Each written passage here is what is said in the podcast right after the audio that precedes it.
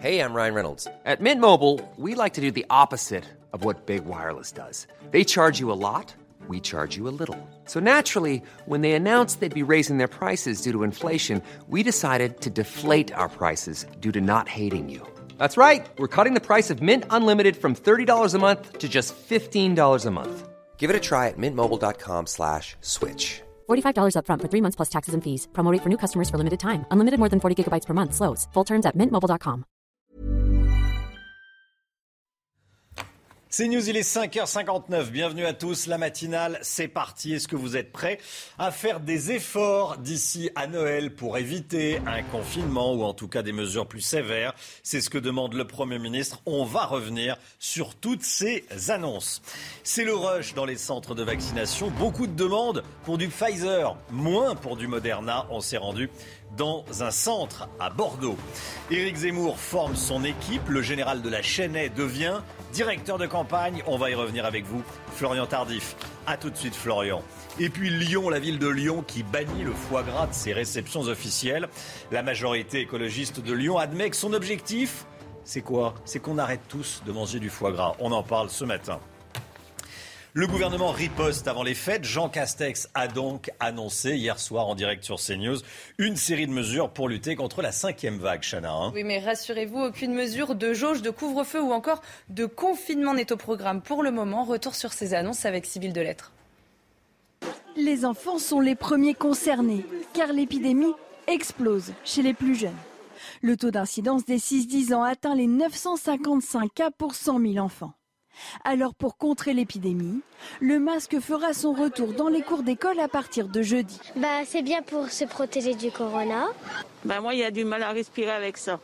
Les sports collectifs seront restreints et les distances maintenues autant que possible à la cantine. Mais les écoles restent ouvertes, un soulagement pour ces mères de famille. En tout cas, pour moi, c'est bien, je suis contente. Je pense que les parents ont beaucoup donné depuis le début de cette crise. Les 6 millions de 5-11 ans pourraient aussi commencer à être vaccinés à partir du 20 décembre si la haute autorité de santé donne son feu vert. Les discothèques vont fermer pour 4 semaines. Une annonce choc inattendue pour la profession. Une réaction de, colère et, de tristesse à la fois pour nos salariés, pour nos clients, et de colère parce que les employeurs n'ont pas été prévenus, il n'y a pas eu de concertation avec les syndicats. Le Premier ministre a aussi appelé à limiter au maximum les interactions sociales et à favoriser le télétravail.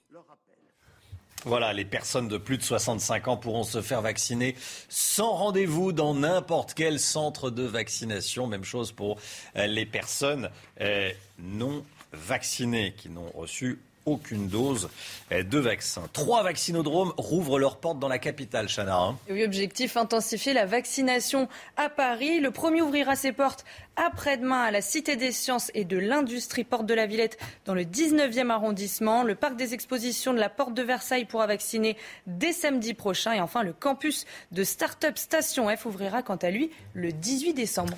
Pfizer ou Moderna, ou les deux, vous avez été vacciné avec deux doses de Pfizer et pour votre dose de rappel, on vous propose uniquement du Moderna, c'est normal, avec la méfiance de certains Français de, des centres de vaccination, se retrouvent avec beaucoup de doses de Moderna à écouler avant les vacances. hein. Et dans un centre de vaccination du Lot-et-Garonne, les doses de Pfizer sont réservées aux personnes âgées de moins de 30 ans. Reportage signé Jérôme Rampenou et Antoine Estève. Au centre de Marmande, il est beaucoup plus facile d'avoir un rendez-vous pour une vaccination Moderna que Pfizer. En moyenne, 4 jours d'attente maximum. Pfizer, j'ai pas pu euh, avoir de rendez-vous, donc euh, je me suis dirigé vers Moderna. J'ai fait les deux premières injections Pfizer et maintenant Moderna. Ça me dérange pas, n'importe lequel, je m'en fous. Voilà. Le personnel soignant fait preuve de beaucoup de pédagogie. Les questions sont nombreuses sur les deux vaccins. Nous on dit on n'a pas de stock de Pfizer que pour les euh, moins de 30 ans. Maintenant, ceux qui viennent en, en centre de vaccination seront vaccinés avec euh, du Moderna s'ils ont plus de 30 ans. Entre Moderna et Pfizer, seul le dosage du vaccin est différent. Scientifiquement, c'est le même type de fabrication, la même efficacité. La seule variabilité, c'est qu'il est plus concentré. On fait une demi-dose parce qu'on sait que, euh, compte tenu des deux premières injections, on n'a pas besoin de faire une dose supplémentaire. 500 doses sont injectées chaque jour à Marmande. Et dans la plupart des centres qui vaccinent au Moderna, il reste des rendez-vous disponibles jusqu'aux fêtes de fin d'année. Voilà, file d'attente dans les centres de vaccination, file d'attente également devant les pharmacies pour faire des tests, hein, Chana. Et oui, face à la cinquième vague, les demandes de tests antigéniques explosent depuis une dizaine de jours. Conséquence, eh bien, les pharmacies sont débordées. Reportage dans la métropole lilloise avec Charlie Zerman et Bora Agirbas. Depuis une dizaine de jours, le nombre de tests antigéniques et PCR réalisés est en hausse. Dans cette pharmacie du centre-ville lillois, les patients viennent pour différentes raisons. J'étais cas contact il y a une semaine, du coup j'ai fait un premier test euh, négatif, mais je suis restée en isolement pour le boulot et euh, du coup pour retourner au bureau, il faut que je refasse un test. On a été cas contact à l'agence. Après, bah, du coup on l'a eu pendant bah, une semaine et là on doit refaire le test parce que logiquement on ne l'a plus. Ici, les patients n'étaient pas présents pour obtenir leur passe sanitaire, mais bien pour des motifs médicaux. C'est aussi ce que constate ce pharmacien de la métropole lilloise. Euh, là, c'est plutôt vraiment des personnes vaccinées euh, qui ont été euh, cas contact ou alors des personnes symptomatiques qui ont des symptômes et qui sont également vaccinées. Conséquence, un planning de réservation rempli pour des tests de dépistage. Dans cette autre officine, le pharmacien est débordé. On ne peut pas se multiplier. J'ai un local, j'ai un local spécifique pour les vaccins, un local spécifique pour, la, pour les tests. Mais on peut être qu'une seule personne à la fois. je ne peux pas tester quatre personnes d'un coup. Donc il y a un moment, il y a, par exemple le matin, des fois, il y a 5-10 personnes qui attendent devant la pharmacie. Chaque jour en France, plus de 500 000 tests sont réalisés. C'est deux fois plus qu'au début du mois de novembre. Voilà, et soyez là à 6h30, je serai avec Jean-Louis Teboul, qui est chef du service de médecine intensive et réanimation de l'hôpital Bicêtre dans le Val-de-Marne. Jean-Louis Teboul, le docteur Teboul, avec nous euh, dans la matinale. Deux enquêtes ouvertes après les violences à l'intérieur du meeting d'Éric Zemmour ce week-end. L'une porte sur les violences contre des militants euh, de SOS Racisme, l'autre sur l'individu qui a empoigné euh, Éric Zemmour avant son entrée en scène. La garde à vue de cet homme a d'ailleurs été prolongé. Hein. Et oui, dans le même temps, Éric Zemmour a trouvé son directeur de campagne. Il s'agit du général de Lachenel, ancien major général de l'armée de terre, conseiller déjà Éric Zemmour sur les questions de défense. Florian Tardif, Éric Zemmour est en train de structurer l'équipe autour de lui pour euh, mener cette campagne. Hein. Oui, on le voit avec euh, cette nomination euh, de Bertrand de Lachenay en tant que directeur de campagne. Il conseillait déjà depuis plusieurs mois Éric Zemmour. On le voit sur ces images. Il accompagnait le candidat putatif à l'époque au salon Millipol qui se tenait en, octobre dernier. Il n'en est pas à son coup d'essai hein, en politique. Bertrand Lachenet, en 2020, il s'était déclaré candidat sans étiquette à la mairie de Carpentras pour les élections municipales. S'était qualifié pour le second tour, mais avait été battu par le maire sortant d'hiver gauche. Éric Zemmour compte s'appuyer sur son profil, son expérience pour faire taire la petite musique qui commence à monter concernant l'amateurisme des équipes qui l'entourent. Bertrand Delachesnay explique d'ailleurs à nos confrères euh, de euh, l'Express. Je suis là pour faire la démonstration que nous sommes structurés, euh, professionnels et que nous mettrons tout en œuvre pour la réussite du candidat Éric Zemmour, bien évidemment. Merci Florian. Allongement de la durée légale de l'IVG à 14 semaines. Le texte arrivera au Sénat en janvier. Hein. Et ce qui veut dire que le texte devrait être adopté avant l'élection présidentielle. C'est un texte sensible qui a créé des clivages au-delà des partis et il prévoit également la suppression euh, du délai de 48 heures entre l'entretien psychosocial et le recueil de consentement à une IVG. Éviter les voyages en France, c'est la recommandation des autorités américaines pour leurs ressortissants. Le niveau d'alerte de la France a été rehaussé au niveau 4, le plus haut degré de mise en garde. D'autres pays sont concernés par cette alerte, notamment le Portugal, Chypre et Andorre. Les États-Unis déconseillent donc eh, à leurs ressortissants de venir en France. À New York, justement, les salariés du secteur privé vont devoir se faire vacciner à compter du 27 décembre. Ils seront soumis à l'obligation vaccinale. L'annonce a été faite par le maire de la ville, Bill de Blasio. On est en direct avec Elisabeth Guedel. Bonjour Elisabeth. C'est une mesure radicale, hein? Effectivement, à partir du 27 décembre, eh bien, ici à New York, pas de vaccin, ça va vouloir dire pas de travail. C'est en tout cas effectivement ce qu'a annoncé le maire de la ville, euh, Bill de Blasio. Alors, la vaccination était déjà obligatoire euh, pour tous les fonctionnaires, hein, les professeurs du secteur public, euh, les policiers, les pompiers. Mais là, maintenant, ça va s'appliquer à tout le secteur privé. Plus de 180 000 entreprises et commerces qui vont être concernés, quelle que soit leur taille. Donc, c'est une mesure absolument inédite aux États-Unis. On n'avait jamais vu ça. Habituellement, les entreprises privées eh bien, ont plutôt le, choix. Hein. Au moins, elles peuvent choisir les politiques sanitaires qu'elles veulent. il y a des entreprises d'ailleurs qui ont déjà appliqué la vaccination obligatoire. C'est le cas à Wall Street, des grands groupes bancaires. On en avait parlé sur CNews. Mais donc, c'est la première fois que le maire de New York va aussi loin dans la prévention de la propagation du variant Omicron. C'est ce qui inquiète. 12 cas confirmés ce matin euh, d'Omicron euh, dans l'État de, New York. Euh, De Blasio, mais même plus loin que ce que veut faire la Maison-Blanche. Joe Biden veut imposer la vaccination obligatoire dans toutes les entreprises de plus de 100 salariés. C'est une mesure, c'est une décision qui est bloquée pour le moment par la justice et donc la décision du maire de New York devrait également euh, connaître quelques contestations euh, devant les tribunaux. De nouvelles exceptions, d'ailleurs, devraient être annoncées dans les prochains jours. Merci beaucoup, Elisabeth Guedel, en direct de New York. Merci, Elisabeth. Allez, on revient en France. Après Strasbourg, le foie gras devient euh, interdit à Lyon. La mairie a décidé de se passer de ce produit dans ses réceptions officielles. La municipalité, dirigée par l'écologiste Grégory Doucet, justifie ainsi son choix. Selon elle, le foie gras va intégralement à l'encontre du bien-être animal. Et l'objectif euh, qui n'est pas caché hein, par la majorité écologiste, c'est euh, nous interdire, nous empêcher de manger du foie gras, hein, Chana. Et oui, je vous propose d'écouter la réaction de Céline Artic, productrice de foie gras dans le Rhône.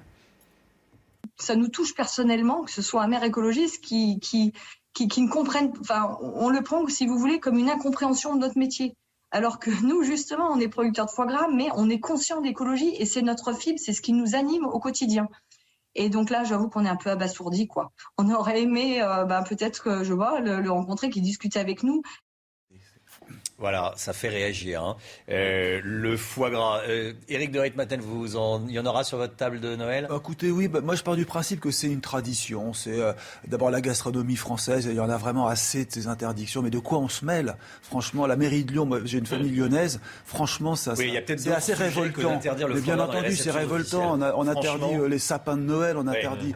où va-t-on, franchement? Il y a de la, il y a des, il y a des gens qui font des rodéos devant les fenêtres du maire et on interdit le Exactement. foie gras. Les Lyonnais, les Lyonnais euh, jugeront. Effectivement, il y a peut-être d'autres urgences que d'interdire, d'empêcher les gens de manger du, foie gras, accessoirement les producteurs de, travailler. Voilà, en tout cas, c'est ce qui a été décidé euh, démocratiquement euh, par la municipalité écologiste de Lyon. L'actualité internationale, écoutez bien, Paris, Londres, Rome, Berlin et Washington mettent en garde la Russie après un entretien sur les tensions entre la Russie et l'Ukraine. L'Elysée euh, publie ce communiqué cette nuit. Tous les dirigeants expriment leur détermination à ce que la souveraineté de l'Ukraine soit respectée.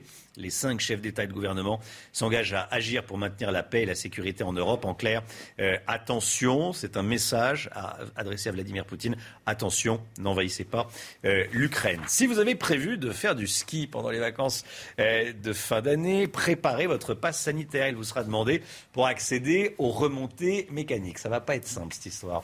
et oui, la mesure est tombée euh, ce week-end et s'ajoute au port du masque obligatoire une nouvelle complication pour les professionnels de la montagne. Mathieu Rio. Le pass sanitaire obligatoire dans toutes les stations de ski. Il est exigé pour accéder aux remontées mécaniques et aux restaurants d'altitude, un protocole que redoutaient les professionnels de la montagne. Ça reste quand même euh, une complexité d'organisation, euh, euh, compte tenu notamment des, flux importants. On va globalement se, rapprocher de ce qui se passe aujourd'hui dans les transports dits de longue distance, c'est-à-dire avec un, contrôle qui vraisemblablement chez nous se fera d'une part à la vente hein, aux caisses et puis également au départ des remontées mécaniques stratégiques. Messieurs, dames, on met les masques, allez s'il vous plaît, c'est obligatoire sur les remontées. Un pas sanitaire qui vient s'ajouter au port du masque. Il est obligatoire pour les skieurs depuis la réouverture des stations, une contrainte déjà difficile à faire respecter. Je sais pas pourquoi c'est utile quoi. enfin après euh, je comprends qu'il faut protéger euh, pour le Covid mais bon on est plus là pour s'amuser donc euh, du coup voilà. bah je suis un peu déçu mais bon s'il faut ça pour retrouver les pistes on va le faire. mais pas de relâchement envisageable sur les pistes. Après deux saisons blanches, cette année est cruciale pour la survie de certaines stations. Voilà, le pass sanitaire obligatoire dans les, stations de ski. Jean Castex qui nous demande de voir moins de monde pour, comme on dit, ça en agace certains, sauver Noël. Il n'y a pas besoin de sauver Noël. Hein. Noël, ça existe depuis 2021 ans et ça va continuer. Euh, il n'y a pas besoin de le sauver. En tout cas, de sauver euh, les, dîners de Noël. Euh, pour l'instant, pas de restrictions annoncées pour le repas du réveillon. Alors, les familles s'organisent, Chana. Hein. Et oui, saumon fumé, plateau de fromage, chocolat. Beaucoup d'entre vous ont déjà fait leur commande pour leur repas de réveillon pour le plus grand bonheur des traiteurs. Reportage à Nantes signé Jean-Michel Decaze et Michael Chailloux. Donc voilà, je vous présente la, la carte pour les fêtes de fin d'année. Des menus qui remportent beaucoup de succès auprès des clients de ce traiteur nantais. Les familles qui avaient organisé plusieurs repas l'an dernier pour respecter les jauges conseillées par le gouvernement, à savoir 6 adultes maximum, semblent vouloir renouer avec des retrouvailles plus importantes. J'ai quelques commandes sur 10 personnes, 12 personnes, 14. Voilà, c'est les commandes que j'ai eues aujourd'hui. Les commandes arrivent également chez le chocolatier, deux rues plus loin. Vu le contexte, je pense que les gens ont, ont, ont envie quoi, de, de, se retrouver. Quoi. C'est surtout ça quoi, qui est le plus important. Vous n'avez pas eu d'annulation, par exemple, de commandes? Non, non, non. Sur le marché de Noël, l'ambiance est au beau fixe. Les ventes marchent bien malgré l'épidémie. Je pense que ça va pas freiner euh, le repas de Noël et euh, ça va pas freiner les fêtes. J'ai changé quelques petites habitudes. Après, ça ne nous empêche pas non plus de vivre. On fera la fête normalement en faisant attention quand même, hein, en faisant attention. Se laver les mains, entre autres. Respecter les gestes barrières et limiter les interactions sociales, c'est la recommandation numéro un du gouvernement avant les fêtes au pied du sapin. Voilà, pour l'instant, euh, pas d'annulation de, de, commandes chez les, traiteurs, en tout cas les, traiteurs nantais rencontrés par, euh, par nos équipes. Et c'est tant mieux. 6h15, tout de suite l'économie. On va en parler avec vous, Eric de Maten. C'est un sujet qui est extrêmement intéressant. Euh, L'inquiétude monte en Europe à mesure que les ventes de voitures 100% électriques progressent. C'est tout de suite. Et avec l'augmentation des ventes de voitures électriques, euh, vous nous dites, Eric, attention danger pour l'emploi? Alors c'est une étude de PwC qui a été faite pour l'association des constructeurs européens, des fournisseurs d'automobiles. Et là, euh, c'est vrai que cette association voit les chiffres monter, les prévisions un demi-million d'emplois en Europe seraient menacés par le tout électrique, les voitures 100% électriques. Et d'ailleurs, même les grands constructeurs commencent à s'interroger parce que, vous le savez, dans les moteurs électriques, il y a une simplicité totale, il y a moins de pièces détachées, euh, il y a moins de pièces mécaniques, vous avez des révisions d'automobiles qui sont beaucoup moins importantes et en gros, eh bien, ça nécessitera deux à trois fois moins de main-d'œuvre. J'entends les voitures 100% électriques. Alors, que dit l'étude Que faut-il faire Eh bien, urgemment développer des filières. Des filières de quoi Logiciels électroniques. Si je prends l'exemple de Tesla aux États-Unis, vous savez qu'aujourd'hui, Tesla, l'américain, euh, n'informe ses clients que par informatique, par des emails. Il répare les voitures à distance en envoyant un patch. Donc, première idée, développer cette filière en Europe. Deuxièmement, développer aussi l'assemblage des batteries. La France est pas mal placée, elle a 2 gigafactories, mais il faut encore aller plus loin. Alors, si on fait tout ça, on perdrait 275 000 emplois par rapport à l'ancienne industrie, mais ce serait le double si on ne faisait rien. Voilà pourquoi les constructeurs et les fournisseurs automobiles tirent la sonnette d'alarme. D'ailleurs, le patron de Stellantis, vous savez, c'est l'ancien groupe Peugeot Citroën PSA, dit on a été un peu trop loin, on dépasse les limites, les constructeurs ne pourront pas digérer tous les coûts et l'impact de l'électrification à outrance de l'automobile. Ça veut dire qu'il faut faire attention et peut-être, si vous me permettez l'expression, de ne pas aller jusqu'à disjoncter parce que trop d'électrique pourrait faire très très mal à l'emploi et ce serait irréversible. CNews, il est 6h17. Merci d'avoir choisi CNews pour démarrer votre journée. Est-ce que vous avez écouté le Premier ministre et le ministre de la Santé hier soir, Jean Castex et Olivier Véran Pas de grosses annonces. Hein. J'allais dire que des mesurettes. Est-ce que ça va suffire pour euh, sauver les fêtes? On en parle ce matin. On sera avec euh, le docteur Teboul à 6h30. Et puis vous regarderez, vous verrez le, reportage dans les hôpitaux du Grand Est. Euh, les responsables des hôpitaux du Grand Est lancent un appel à l'aide. Il manque du personnel. Retraités, étudiants, venez travailler, disent-ils. Regardez euh, ce reportage, ça sera dès le début du journal de 6h30. A tout de suite.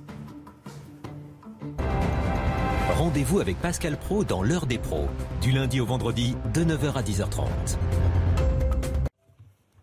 C'est News, il est 6h24.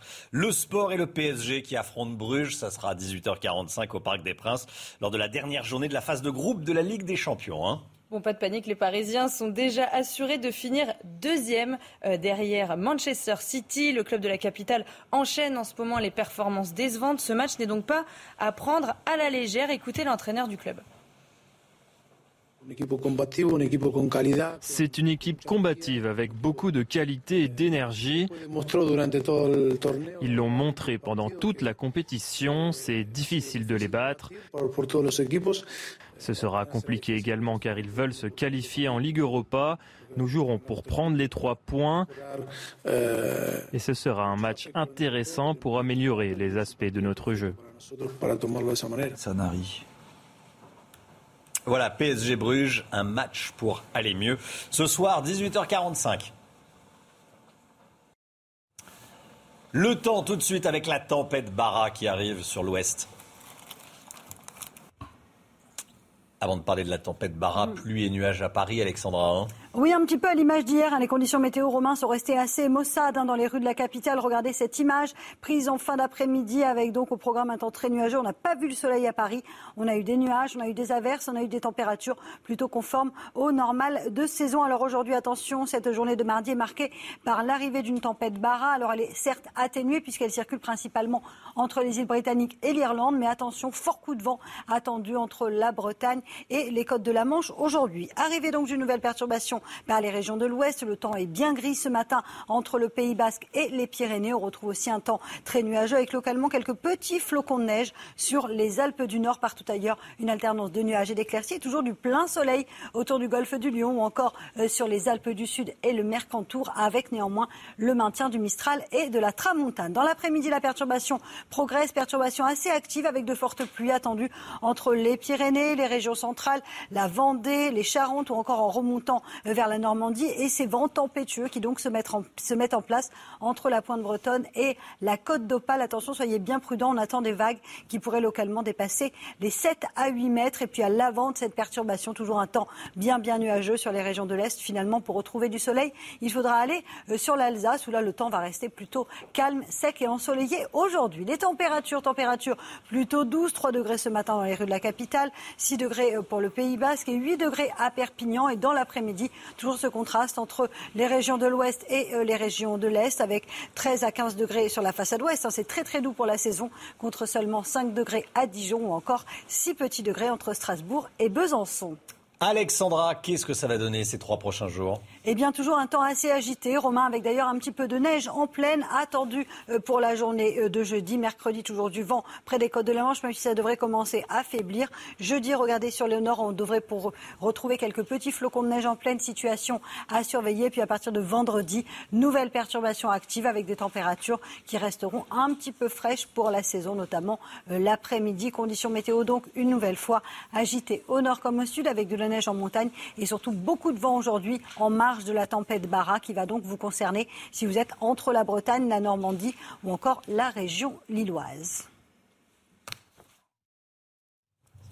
C'est News, il est 6h29. Bienvenue à tous et merci d'être avec nous sur CNews. À la une, l'appel à l'aide des hôpitaux du Grand Est. Il manque du monde et il demande aux retraités de venir leur prêter main forte. Reportage dans un instant. Jean Castex nous demande de voir moins de monde d'ici à Noël pour réduire les risques de contamination. Inquiétude des traiteurs, même si pour l'instant, vous le verrez dans notre reportage à Nantes, il n'y a pas d'annulation de commande. Et puis le témoignage d'un militant pro-Zemmour. Il apparaissait derrière le candidat à Villepinte et subit une vague de commentaires racistes. Il était hier soir dans TPMP, vous l'entendrez. Et puis la réunion des LR ce matin sur fond de bons sondages pour Valérie Pécresse. On va y revenir avec vous, Florian Tardif. Mais tout d'abord, cette information qui tombe euh, à l'instant. Cinq personnes sont probablement bloquées dans les décombres d'un immeuble d'habitation de trois étages qui s'est effondré euh, cette nuit à Sanary-sur-Mer. C'est dans le Var, à la suite d'une explosion. L'origine de l'explosion euh, est encore indéterminée à ce stade. Le nombre de personnes probablement bloquées a été établi euh, d'après des témoignages du voisinage. Euh, C'est ce que fait savoir euh, à l'AFP l'officier de communication des pompiers du Var, sans pouvoir donner de précision sur leur état. Quatre autres personnes ont, elles, pu être prise en charge par les secours. Donc un, immeuble qui s'est effondré à Sanary. Cinq personnes probablement bloquées dans les décombres. Euh, d'après les, pompiers. On vous en dira plus, euh, évidemment, dans, dans, le cours de ce journal. Les soignants du Grand Est, ils appellent à l'aide. Manque d'effectifs, hôpitaux saturés. La région subit la cinquième vague de plein fouet, Chana. Hein. Et oui, l'Agence régionale de santé lance un nouvel appel aux volontaires. Tous les professionnels de santé sont invités à leur venir en qu'ils soient libéraux, étudiants ou à la retraite. Les explications de Reda Emrabi. Des effectifs à bout, des hôpitaux sous grande tension. Dans le Grand Est, les personnels lancent un cri d'alarme. Pour la première fois aujourd'hui, on a ouvert des lits en dehors euh, de notre périmètre normal. Euh, et donc, euh, pour l'instant, on tient encore, mais le sujet des jours prochains, encore une fois, ça va être de façon critique les infirmières et les aides-soignantes, tout le personnel soignant qui va peut-être nous faire défaut. Saisie par l'urgence, l'Agence régionale de santé demande à ce que tous les professionnels viennent renforcer les effectifs sur place. Qu'ils soient étudiants, retraités ou sans activité, ils peuvent s'inscrire sur ce site du ministère. Mais ce médecin a peu d'espoir. Nos directions, elles sont prêtes à, engager des infirmières et des aides-soignantes. Simplement, euh, elles sont plus présentes sur le marché parce qu'il y a la lassitude de 18 mois de crise. Euh, un espèce de sentiment de, manque de considération. Euh, c'est pas une question euh, d'argent, c'est une question de désaffection de l'hôpital public. Et pourtant, pour motiver les candidats, la rémunération est revue à la hausse. Pour une infirmière, par exemple, le salaire passe de 125 à 200 euros par jour. Situation sanitaire également très tendue. À Lyon, le plan blanc a été déclenché dans les hôpitaux. Hein. cela permettra d'accueillir davantage de patients atteints de la Covid-19 dans le département du Rhône. Le taux d'incidence a dépassé la barre des 600 cas pour 100 000 habitants. Le gouvernement riposte avant les fêtes. Jean, Castex a annoncé euh, hier soir une série de mesures pour lutter contre la cinquième vague. On va les regarder ensemble. Ces mesures, rassurez-vous, aucune mesure de jauge ni de couvre-feu ou de confinement n'est au programme pour le moment. Hein. Et parmi les jauges, le protocole sanitaire renforcé dans les écoles primaires ou encore la vaccination des enfants à risque âgés de 5 à 11 ans lancée le 15 décembre. Elle sera proposée à tous les enfants de cette tranche d'âge, si possible d'ici la fin de l'année. Je vous propose d'écouter la réaction des parents.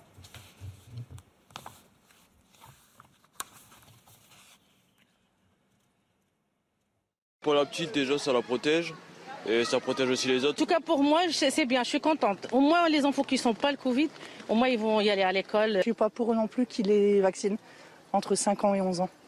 Donc, euh, le gouvernement, il devrait s'activer pour fermer les écoles. Voilà des réactions euh, diverses. Les représentants des discothèques reçus par le gouvernement aujourd'hui. Alain Griset, le ministre en charge des discothèques, notamment en charge des PME plus précisément et de l'artisanat, euh, va, les, recevoir. En tout cas, va discuter avec eux. Ça sera une réunion en, audio. Euh, les discothèques qui vont devoir fermer leurs portes à partir de vendredi pour une durée d'un mois. Un nouveau coup dur évidemment pour les 1200 boîtes de nuit, comme on dit en France.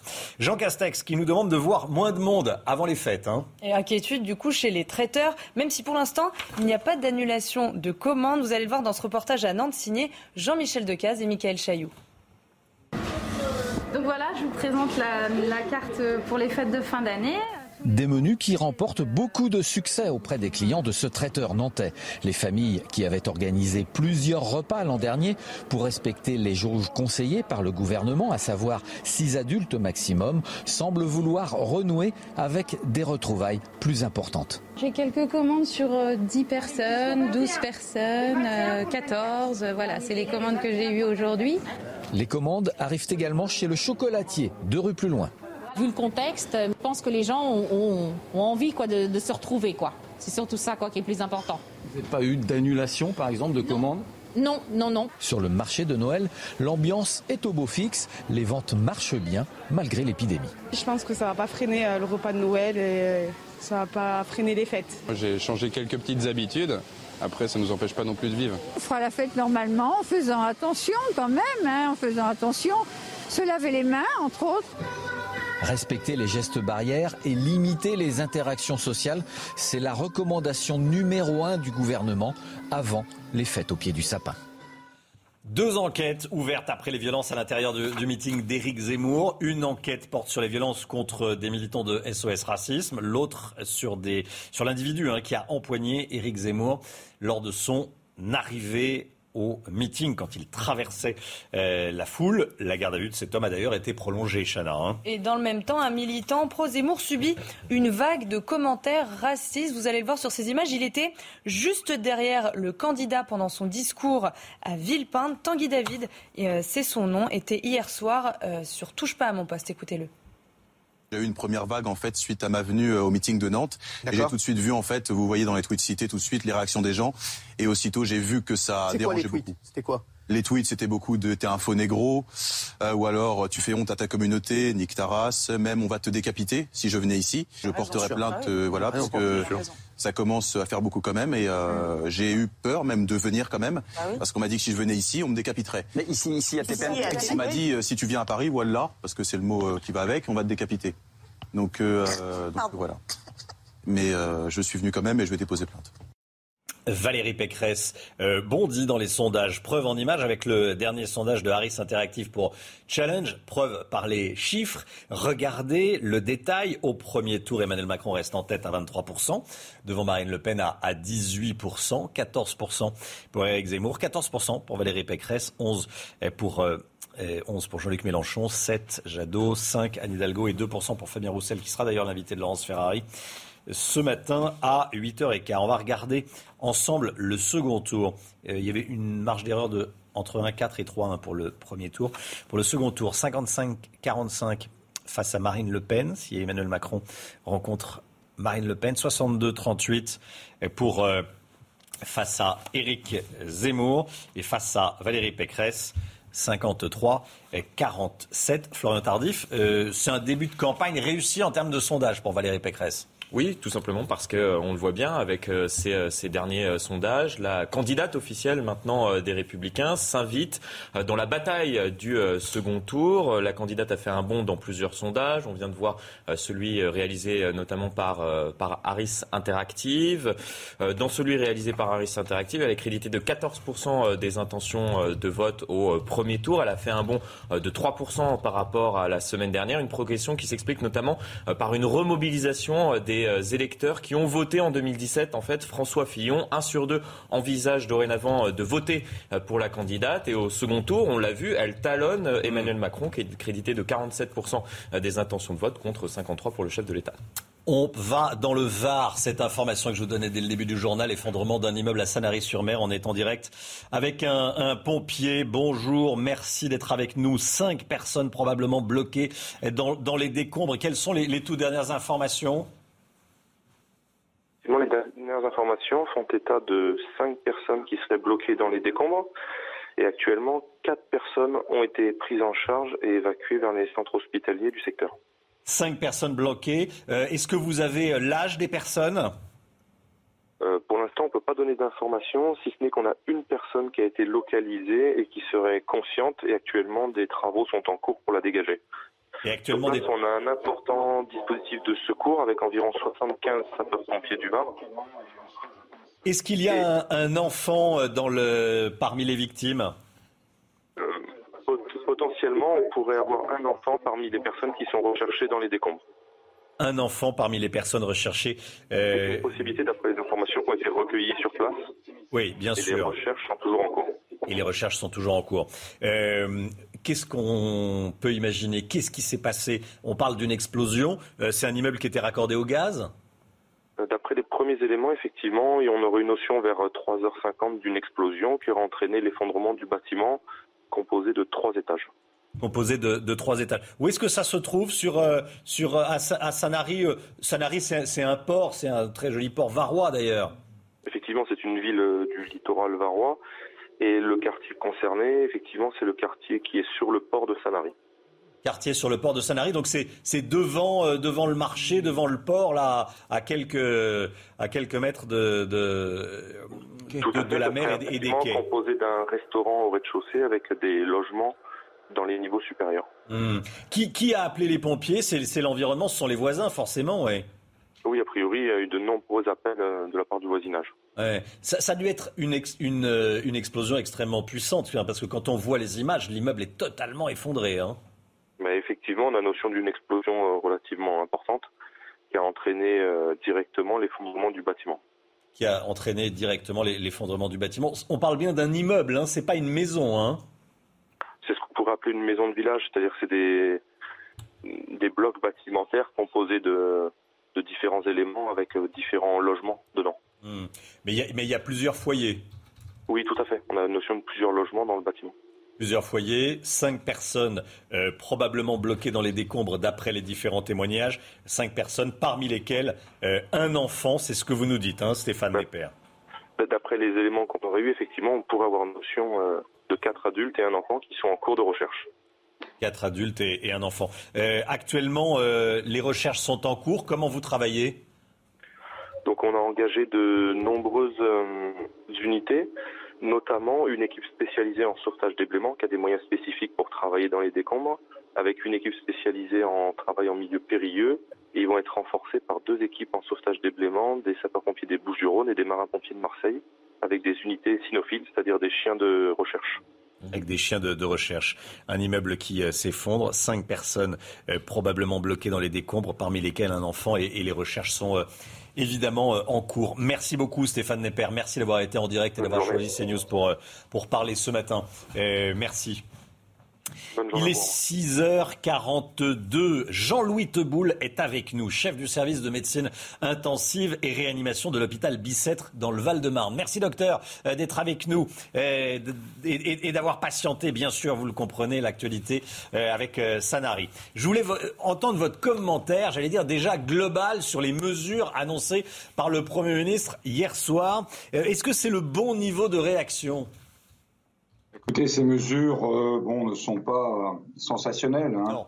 Euh, c'est un peu ce qu'on attendait euh, dans, la mesure où il y a une augmentation du nombre de patients dans les hôpitaux et en réanimation qui est progressive, mais qui n'est pas, on va dire, spectaculaire en termes de fulgurance, on va dire. Donc, on attendait des mesures de freinage qui sont en fait le rappel de mesures de freinage déjà, déjà mises en place en dehors de euh, une ou deux petites mesures qui a qui est un peu plus sensationnelles, comme la fermeture des discothèques par exemple. Oui, oui, oui. Euh, sur les dîners et les réunions familiales et amicales d'ici aux fêtes et d'ici à Noël, très concrètement, il faut être combien autour de la table ou, dans le salon?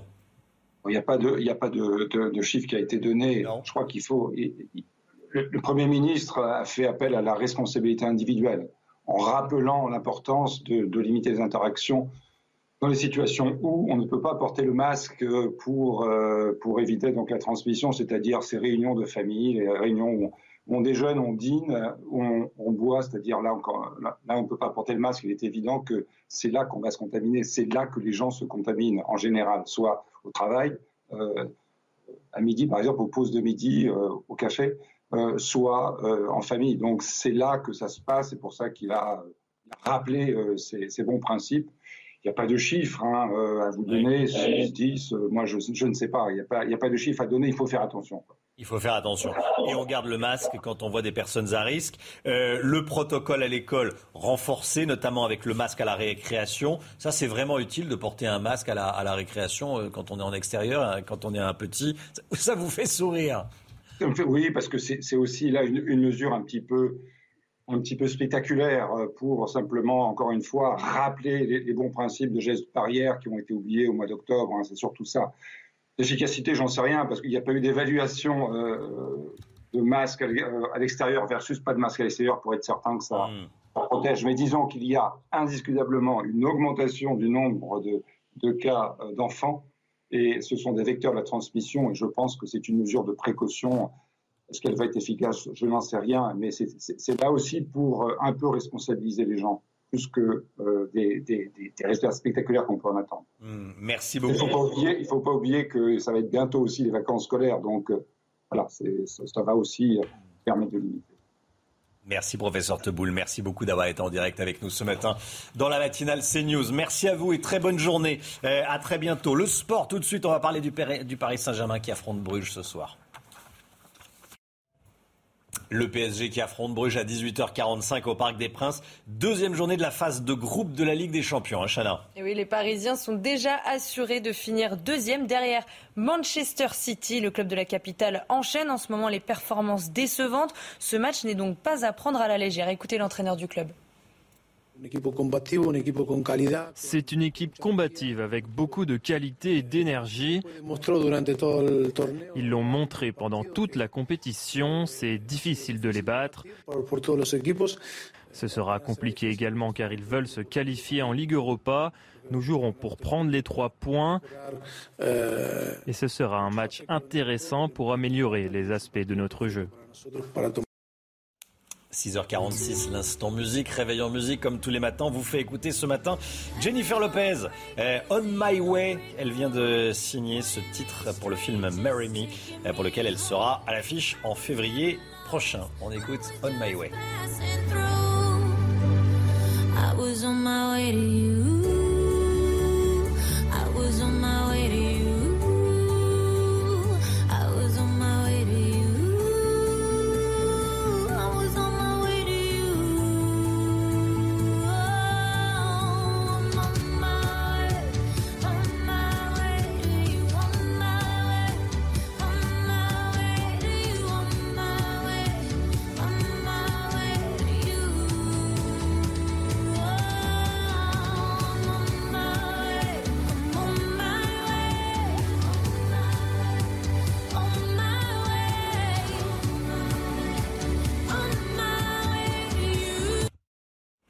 News 6h47. Merci d'être avec nous. Euh, dans un instant, évidemment, on reviendra sur cette information euh, que je vous donnais dès le début du journal de 6h30. Effondrement d'un immeuble à Sanary. Cinq personnes euh, probablement bloquées dans les décombres. Hein. Vous avez entendu ce que nous disait ce pompier il y a quelques instants. Parmi ces cinq personnes, il y aurait un enfant. Les recherches sont en cours explosion d'un immeuble pour une raison encore indéterminée à l'heure qu'il est. Les recherches se poursuivent. Toutes nos informations, évidemment, euh, dès le début du journal de 7 heures. Et puis, dans un instant, la politique. Avec vous, Florian Tardif, le mouvement euh, d'Éric Zemmour est, est lancé et il professionnalise son équipe. Nos informations dans un instant. À tout de suite. Rendez-vous avec Jean-Marc Morandini dans Morandini Live, du lundi au vendredi, de 10h30 à midi. C'est News 6h55, la politique. Avec vous, Florian Tardif, son mouvement lancé, Éric Zemmour cherche à professionnaliser, à structurer sa campagne et son équipe de campagne. Hein. Oui, Éric Zemmour structure son mouvement, étoffe ses équipes. Le général Bertrand de la Chênée, ancien major euh, général de l'armée terre, l'équivalent du numéro 2 de 2014 à 2017, qui conseillait déjà euh, le candidat sur les questions de défense depuis plusieurs mois. On le voit sur ces images, aux côtés de celui qui n'était pas encore candidat à l'époque au salon Millipol, qui s'est tenu en octobre dernier. Le général Bertrand de la Chênée est passé euh, de conseiller de l'ombre à directeur de campagne. Son nom à ce poste circulait déjà depuis plusieurs jours, mais l'officialisation n'a eu lieu euh, qu'hier. Ce proche du général euh, Pierre de Villiers n'en est pas à son coup d'essai en politique. En 2020, il s'était déclaré candidat sans étiquette à la mairie de Carpentras pour les élections euh, municipales, soutenu par le Rassemblement national, le Parti chrétien-démocrate. Il s'était qualifié pour le second tour, mais avait été battu par le maire sortant d'hiver gauche, Bertrand de la Chênaie, sera épaulé dorénavant par Sarah Knafo, directrice stratégique de la campagne d'Éric Zemmour, et Antoine Diers, directeur stratégique adjoint.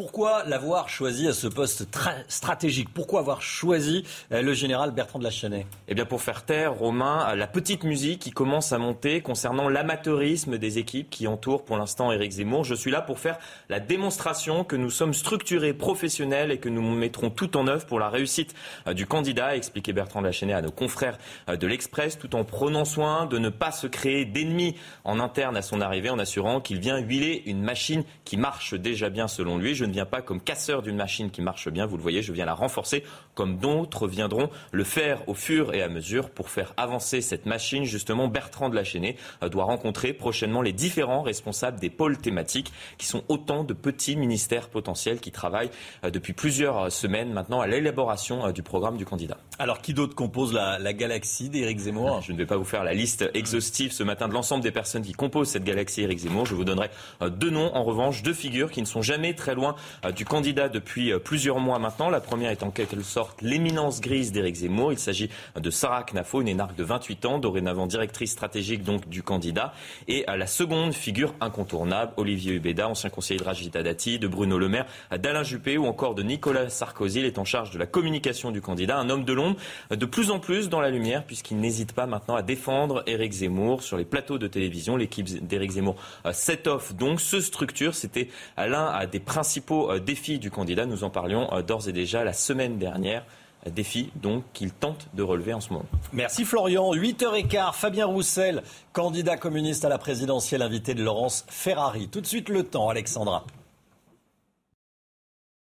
Alexandra, les skieurs sont de retour dans les Pyrénées. Hein. Oui, regardez, ça fait plaisir. Vous étiez nombreux hier à profiter euh, des pistes de ski euh, sur les Pyrénées du côté de Font-Romeu où la neige est tombée en abondance depuis euh, quelques jours déjà, avec donc localement jusqu'à un mètre de neige. Attention, si vous êtes sur les Pyrénées, le risque d'avalanche reste élevé une nouvelle fois aujourd'hui. Alors ce matin, un temps très nuageux avec d'ailleurs des vents tempétueux attendus aujourd'hui près des côtes de la Manche en marge de la tempête Bara. On retrouve également de la pluie avec l'arrivée d'une nouvelle perturbation euh, par les régions de l'ouest et puis localement un temps partiellement euh, nuageux entre le massif central ou encore le nord-est du pays. Plein soleil en revanche autour du golfe du Lion avec néanmoins le maintien du Mistral et de la Tramontane. Dans l'après-midi, la perturbation progresse, perturbation assez active. On aura de fortes pluies entre les Pyrénées, les régions centrales ou encore les côtes de la Manche. Des vents tempétueux, je vous le disais, entre la Bretagne et la côte d'Opale en marge de la tempête Bara. Situation à surveiller. Côté température, c'est plutôt doux ce matin avec en moyenne 9, euh, de 3 degrés à Paris ou encore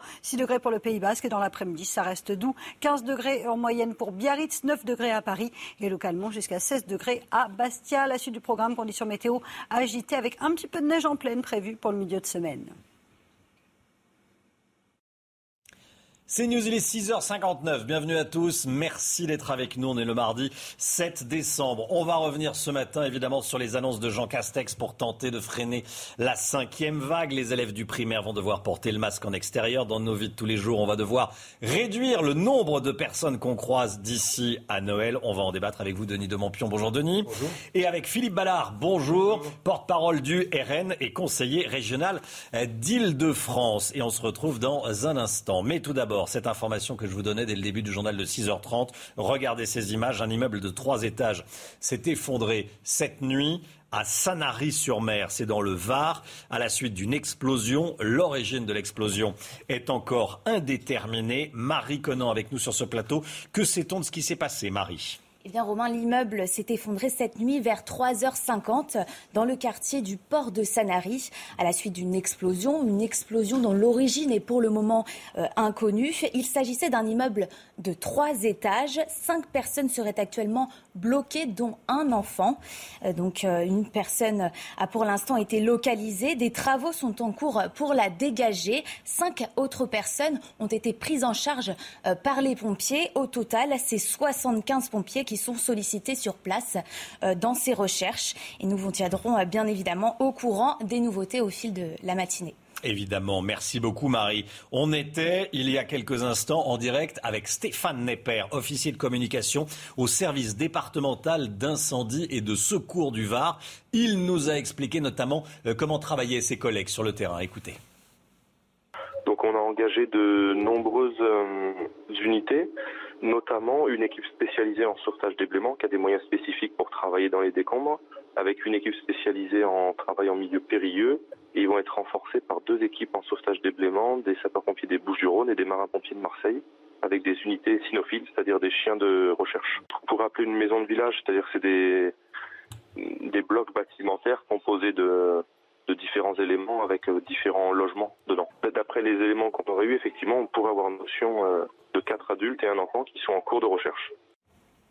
Voilà, d'après les informations, quatre adultes, un enfant euh, dans les décombres et les recherches sont toujours en cours. Cinq personnes donc probablement bloquées dans, les décombres. L'immeuble se trouve sur le port de, Sanary sur mer pour tous ceux qui, connaissent ce joli port de, du Var endeuillé. Donc par cette explosion. En tout cas, il y a un, incident, il y a de grosses, des craintes, voilà, pour ces cinq personnes recherchées. Le gouvernement riposte avant les fêtes. Jean Castex a annoncé hier soir une série de mesures pour lutter contre la cinquième vague. Rassurez-vous, aucune mesure de jauge, pas de couvre-feu, ni de confinement. En tout cas, pour le moment, retour en détail sur ces annonces avec Sybille Delettre. Les enfants sont les premiers concernés, car l'épidémie explose chez les plus jeunes. Le taux d'incidence des 6-10 ans atteint les 955 cas pour 100 000 enfants.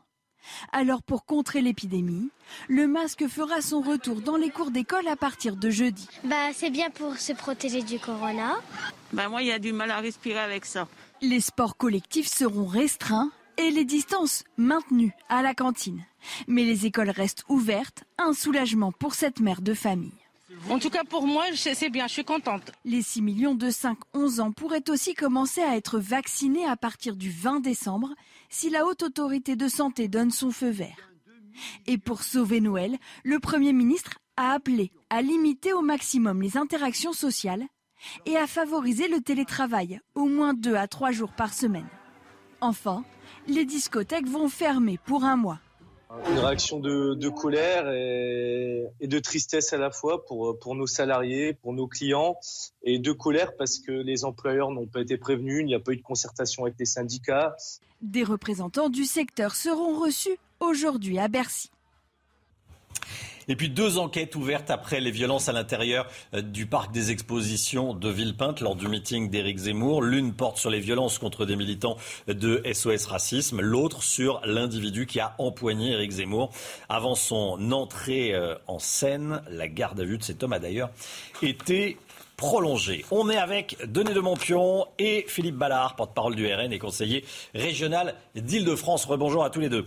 Euh, le virus, des mesures annoncées hier soir par le Premier ministre et par le ministre de la Santé. Euh, j'allais dire des, mesurettes. Il n'y a pas grand-chose qui a été annoncé. Il y avait besoin de, convoquer euh, les Français, la presse et de sortir les, trompettes pour ça. Philippe Ballard? Bah, C'est la communication comme depuis euh, quasiment un, an et demi maintenant. Je crois qu'on ne va pas pouvoir faire l'économie d'une réflexion quand même. C'est comment vivre avec ce virus. Ça fait deux ans hein, maintenant qu'il est apparu à la surface de la, la planète. si on prend les chiffres en France, 90% de la population en âge adulte d'être vacciné a reçu au moins une dose et n'empêche, n'empêche, euh, bah, le virus continue de, circuler. Les Français sont remarquables, ce sont des gens adultes. Euh, ce que ferait bien de faire le gouvernement, c'est encore, disons plus précisément, d'aller chercher les plus de 65 ans. 11% ne sont toujours pas euh, vaccinés et on sait que ce sont ces personnes-là parce que plus Alors justement, ils ont un coupe-fil les plus de 65 bah ans. pas besoin de s'inscrire. Très directement. Mais il faut les emmener. Et on sait qu'il y a des plus de 65 ans qui vivent parfois dans les zones rurales, qui n'ont plus de médecins traitants. Ce sont ceux-là, en croisant les fichiers de la sécurité sociale. Euh, pourquoi pas travailler avec les mairies, les préfectures qu'il faut, c'est chirurgical, pardon pour l'expression, mais aller, euh, aller les chercher. Et puis rappeler les gestes barrières, parce que avec ce pass sanitaire qui en fait protège quasiment euh, pas. Euh, on a peut-être oublié les gestes barrières, le masque, euh, se laver les mains, etc., etc. Les tests, on peut les rendre gratuits, de nouveau, et puis réarmer l'hôpital public. On nous avait gratuits, promis 12 000. Bah, c'est gratuit pour ceux qui ont le pass sanitaire. C'est aujourd'hui gratuit pour ceux qui ont le pass sanitaire. Et pas, pour, et pas pour les autres. Et puis réarmer l'hôpital euh, public tout simplement. On nous avait promis 12 000, 12 milliers en réanimation. C'était Olivier Véran. Euh, on les attend toujours. Euh, on sait qu'il y a des lits qui sont fermés. On ne peut pas les ouvrir parce qu'on n'a pas assez de soignants. Je ne parle pas de médecins, je ne parle pas d'infirmières ou, d'infirmiers, mais de personnel soignant. Le Ségur de la santé n'a pas été suffisant. loin de là. Et je finirai avec ce chiffre. On, on, regardait les statistiques. Dans les années 80, une infirmière était payée l'équivalent de 2 SMIC. Et à présent, c'est 1, de SMIC. Et 30 infirmières sont agressées quotidiennement dans les hôpitaux. Et il y a un gros ras-le-bol, effectivement, du personnel soignant. On l'a vu euh, dans, les hôpitaux du, Grand Est, ils ont du mal à, recruter. Denis de Montpellier. Ils ont d'ailleurs euh, manifesté euh, il n'y a pas si longtemps.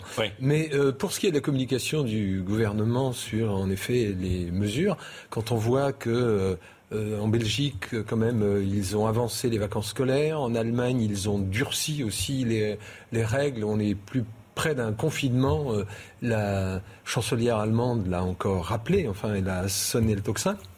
on voit que euh, en France, le gouvernement a l'air d'être alarmiste comme ça, et puis ensuite le Premier ministre apparaît en disant voyez comme euh, on est magnanime, on, est les bons gars, parce qu'au fond, euh, eh bien, le Premier ministre l'a dit clairement, il n'y aura pas de couvre-feu, il n'y aura pas de confinement, et finalement, après toute cette dramatisation, on arrive à quoi? C'est Papa Castex qui dit bon, vous avez été des bons élèves, on va pas trop serrer la vis. Et on arrive à l'application du masque en extérieur pour les enfants. Or, on nous disait il y a quelques mois que le masque en extérieur, ça avait peu d'effet. Alors, euh, j'ai posé la question au, professeur Teboul à 6h30 qui a, dire, qui a explosé de rire quand je lui ai posé la question. Depuis le début, sur l'utilité du masque à l'extérieur pour les enfants. En revanche, il y a euh, des groupements scolaires, comme on les appelle aujourd'hui, quand il y a 20 ou 30 gosses qui sont détectés positifs, eh bien, euh, on ferme pendant une semaine euh, hmm. tous les établissements le temps que, euh,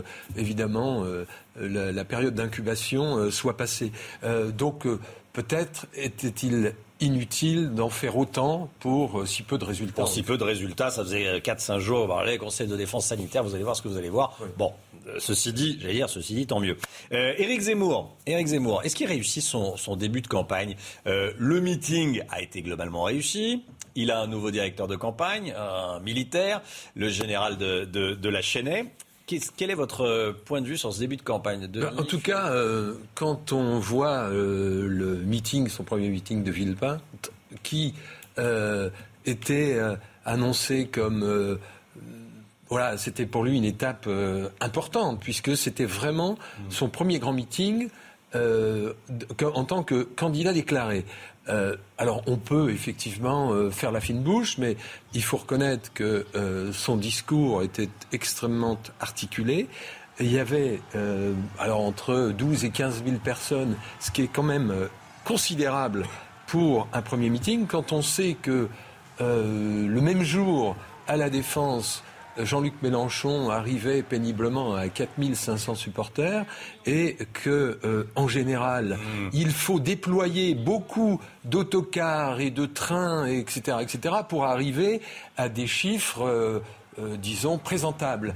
Euh, donc il a incontestablement euh, marqué un point de ce, point de vue-là. Philippe Ballard, vous êtes politique aujourd'hui, mm-hmm. vous avez été journaliste très longtemps sur une chaîne info. Bon, déjà votre œil, alors de politique, mais de journaliste, sur, le, sur le meeting de, Zemmour à ah, Il y a le fond et la forme, si je puis dire. Sur le fond, bah, on sait, Éric Zemmour partage 80%, allez, 85% de nos constats. Ça fait 40 ans qu'on dénonce le danger d'une immigration incontrôlée première affiche en 1973. Éric Zemmour avait 16 ans. Éric Zemmour a voté Mitterrand en 80 et 88 comme pompe mmh. aspirante pour l'immigration. On fait pas mieux. Bon, voilà. Après ces propositions, d'après ce qu'on a pu entendre à Villepinte, c'est un peu du copier-coller par rapport à ce que propose euh, Marine Le Pen. On va attendre la suite. Après, euh, parce que je pense que vous voulez parler des, euh, des, je vais dire, débordements entre guillemets qui se sont produits dans ce, dans ce pas forcément. On parle aussi des, des, propositions parce que les débordements, il y a peut-être eu un piège. Enfin on va dire qu'il y a des militants des SOS Racisme qui sont, on l'a vécu pendant des, aussi au RN. quelques dizaines d'années où on faisait des meetings euh, sous, la sous la protection euh, euh, policière. Il y a une question quand même qui se pose sur la dissolution de ces milices d'extrême gauche. Alors le gouvernement nous explique que ce sont des gens qui se regroupent via Internet, c'est pas des associations, ce ne sont pas des partis. On arrive à dissoudre Génération Identitaire, mais là, ces milices d'extrême gauche peuvent agir comme bon, comme bon leur semble. Voilà. Il, Cela il s'agit des SOS Racisme. Hein. Ils n'ont jamais été catalogués d'extrême gauche, car on se souvient il y a de la provocation quand même qui a été faite. Bien sûr, non, mais on se souvient qu'SOS Racisme a été quand même créé euh, en grande partie par Julien Drey et sa bande pour, euh, comment dirais-je, servir euh, François Mitterrand en 88 à sa réélection et faire monter le FN à l'époque. Voilà, et, il y avait donc nuire à la droite. Et, tout un jeu aussi pour essayer de, de ratisser l'arche parmi la jeunesse à coup de subvention. Ça provoque d'aller d'aller au meeting de. Très clairement, quand vous avez 15 000 personnes qui viennent pour soutenir un candidat euh, polémique, euh, voilà, et que euh, vous vous présentez avec des t-shirts touche pas à mon pote, SOS raciste évidemment, et que vous êtes une dizaine, c'est évidemment pour en découdre et essayer d'ailleurs. Mmh. d'ailleurs, c'est une technique assez, pour le coup, oui, d'extrême gauche, c'est-à-dire de faire arriver là, de faire un peu une, une, une provoque et ensuite passer pour la victime. D'ailleurs, on voyait une, une fille de SOS Racisme qui disait Oh, mais moi, je, je, suis, je suis venu comme pacifiste. Enfin, était-ce vraiment sa place? C'est pas certain. Hein. Marine Le Pen. Euh, le dernier sondage Harris Interactive. Euh, on va parler de Valérie Pécresse. Marine Le Pen en baisse dans le dernier sondage Harris Interactive. Euh, elle a 18 points. Valérie Pécresse a 14 points qui gagne 2 points et euh, à égalité avec Eric Zemmour. Valérie Pécresse euh, gagne 3 points, pardon, et, et, et, Marine Le Pen en perd 2. Euh, c'est un peu compliqué en ce moment pour Marine Le Pen? Ah, Je regarde le chiffre. Marine Le Pen, c'est la meilleure opposante à Emmanuel On est d'accord. on peut tourner dans tous les sens, elle est le numéro 2. Voilà, mais quand même, il y a eu des semaines de Je parle de dynamique. Alors, pour Comme souvent les. Sur Valérie Pécresse, il y a eu quand même des semaines de débat. Et Valérie Pécresse gagne 3 points. Voilà. LR a été exposé, ils ont eu des débats retransmis mmh. par les chaînes d'info, dont, euh, dont la vôtre, mais à l'arrivée, 14%, j'ai envie de dire, euh, tout ça euh, pour ça. Euh, quand je dis Marine Le Pen, c'est la meilleure opposante à Emmanuel Macron. Pourquoi? Parce que les Pécresse, on le sait, elle est Macron compatible. Elle se range dans le camp des mondialistes. Marine Le Pen, elle est dans le camp des nationaux. Donc on appelle tous ceux qui sont dans ce camp des nationaux, que ce soit Éric Zemmour, que ce soit Nicolas Dupont-Aignan, et les électeurs de M. Ciotti à venir nous rejoindre. Je vais faire très rapide. Je suis conseiller régional, vous le rappelez. On voit Valérie Pécresse à l'œuvre, si je puis dire, tous les jours en Ile-de-France. Ce sont des centaines de milliers d'euros d'accordés à des associations pro migrants. Quand elle était ministre du budget, elle a quand même contribué à la suppression de 12 500 postes de policiers et gendarmes. Et puis on nous parle beaucoup de relocalisation. Euh, la région Île-de-France accorde deux subventions à des, entreprises qui fabriquent des masques en Île-de-France, mais on est allé regarder d'un peu plus près euh, les masques, euh, la provenance des masques distribués par le Conseil régional d'Île-de-France. Eh ben, c'est Made China. C'est ballot quand même. Hein. ah oui, dis donc, vous allez euh, vous chercher. Euh, ah, on, se renseigne, on va, on, va, à la base. Ouais, ouais. Euh, Denis de Montpion. Bon, un sondage ne fait pas le printemps. On est quand même à cinq mois des élections. La campagne se met progressivement en place, véritablement. ce n'est qu'en janvier d'ailleurs, après la, trêve, la fameuse trêve, des confiseurs, que chacun sera dans les starting blocks. Et là, véritablement, d'ailleurs, euh, euh, Emmanuel Macron ne devrait plus tarder à partir de ce moment-là à déclarer sa propre candidature. Et c'est plutôt à ce moment-là que les choses se mettront en place et que on pourra peut-être accorder. Euh, de toute façon, ça se fige. Et ça, le, premier tour, c'est. oui, mais ça on, on, sait que souvent, ça se fige le jour même de l'élection parce que des gens. Non, parce que des gens souvent décident au dernier moment pour qui ils voteront. C'est une fois dans l'isoloir hmm. qu'ils décident si le bulletin sera pour Pierre, Paul ou Jacques ou s'il sera blanc. Donc c'est toujours très difficile et délicat. D'ailleurs, on a eu des surprises lors des prochains scrutins présidentiels. On se souvient de l'élection euh, euh, premier tour Balladur, Chirac, euh, Jospin, Le Pen, etc., etc. On a vu de gros grosses surprises. Et là, le jeu est quand même très ouvert. Merci à tous les deux. 7h15. Merci Philippe Ballard. Merci Denis de Montpion. 7h15. Euh, l'écho avec l'inquiétude qui monte euh, en Europe à mesure que les ventes de voitures 100% électriques progressent. Danger pour l'emploi. C'est ce que va nous dire Eric de Ritmaten. Pourquoi ce danger en termes d'emploi, hmm. Eric Alors c'est une étude de PwC hein, pour l'association des fournisseurs euh, de, véhicules en Europe. Alors ils disent quoi? Ils disent tout simplement que si l'Europe ne se bouge pas rapidement, l'automobile 100% électrique va faire du mal à l'emploi. Alors les chiffres sont là. Euh, on parle de 500 000 emplois perdus en Europe, donc un demi-million, hein, euh, s'il n'y a pas de filière créée spécialement pour sauver l'ancienne industrie. Et si on fait quelque chose, on limiterait la casse à 275 000 emplois. Alors ces filières, quelles sont-elles? Eh bien d'abord, un, créer une filière de logiciels. Parce que vous savez, dans les voitures, maintenant, les futures voitures, tout se fera par informatique. Si on prend l'exemple de Tesla aux États-Unis, euh, les révisions se font à distance, on envoie un patch. La communication avec les clients se, font, euh, se fait par informatique. Et puis, euh, concernant l'autre filière, elle concerne, elle, les batteries. Ce sont les gigafactories. Alors, la France a commencé à en construire deux, hein, mais ça n'est pas suffisant. Il en faut plus si on veut affronter, bien sûr, la concurrence asiatique. Et cela permettra donc, si on crée ces deux filières, de sauver un peu les emplois européens. Parce que vraiment, il y a danger avec le 100% électrique. D'ailleurs, euh, Carlos Tavares, le patron de Stellantis, vous savez, c'est l'ancien groupe PSA Peugeot Citroën, ne mâche pas ses mots. Il dit qu'aujourd'hui, l'électrification dépasse les limites. Cela coûte trop cher aux entreprises et euh, certains grands groupes ne pourront pas les digérer. Donc il faut agir et s'organiser avant qu'il ne soit trop tard. 7h17, le sport, on va parler de P, du PSG qui affronte Bruges à 18h45 au Parc des Princes et de la Ligue des Champions. C'est tout de suite. C'est la dernière journée de la phase de groupe hein, de la Ligue des Champions. Oui, au programme, le Paris Saint-Germain affrontera Bruges à 18h45. Les Parisiens sont déjà assurés de finir deuxième derrière Manchester City. Le club de la capitale enchaîne en ce moment les performances décevantes. Alors pour Mauricio Pochettino, l'entraîneur du club, ce match n'est pas à prendre à la légère. C'est News, il est 7h18. Merci d'être avec nous. Je vous rappelle euh, l'information dont on vous parle depuis le journal de, 6h30. Effondrement euh, d'un immeuble à Sanary. Il y a cinq personnes probablement bloquées euh, dans les décombres, parmi lesquelles un enfant. On vous donnera les toutes dernières informations. Les recherches sont évidemment en cours. Deux personnes ont été extraite. Euh, c'est une information euh, qui nous parvient à l'instant. Restez bien sur CNews pour être bien informés. Et puis on va parler voiture dans un instant. On va parler des nids de poules euh, dans la capitale. En clair, les trous dans la chaussée, ça casse les, les roues des voitures, des scooters. C'est la colère. On en parle dans un instant avec Pierre Chasseret, bien sûr. Bonjour Pierre. Bonjour. Et à tout de suite. Rendez-vous avec Pascal Pro dans l'heure des pros, du lundi au vendredi de 9h à 10h30. C'est News, il est 7h25, la chronique automobiliste, votre rendez-vous comme tous les matins avec euh, Pierre Chasseret. Euh, Pierre, ce matin on revient sur la colère des associations d'usagers. Les nids de poules dans la capitale s'accumulent sans provoquer de réaction concrète de la part de la municipalité et pourtant ça abîme les voitures sacrément et les, euh, et les scooters hein, et les deux roues. Hein. Oui, autant dire que ça nous casse les roues pour être très clair. Eh bien du côté des automobilistes, que ça soit du côté de l'association 40 millions de... Toujours. Du côté de l'association 40 millions d'automobilistes, la Fédération française des motards en colère, et y compris aussi les associations de cyclistes, ça râle un petit peu au niveau de l'entretien des routes avec ces nids de poules. Si vous regardez bien les messages qui défilent, c'est totalement édifiant. On a la sensation davantage de rouler sur des cratères.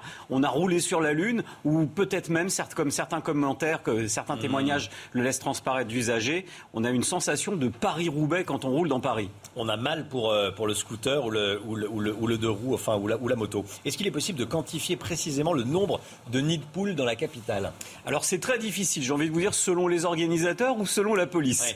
en fait, grosso modo, il y a une application, Waze GPS, qui a calculé le nombre de nids de poules il y a quelques mois. On en trouvait 30 000 dans la, dans, dans la capitale. C'est colossal.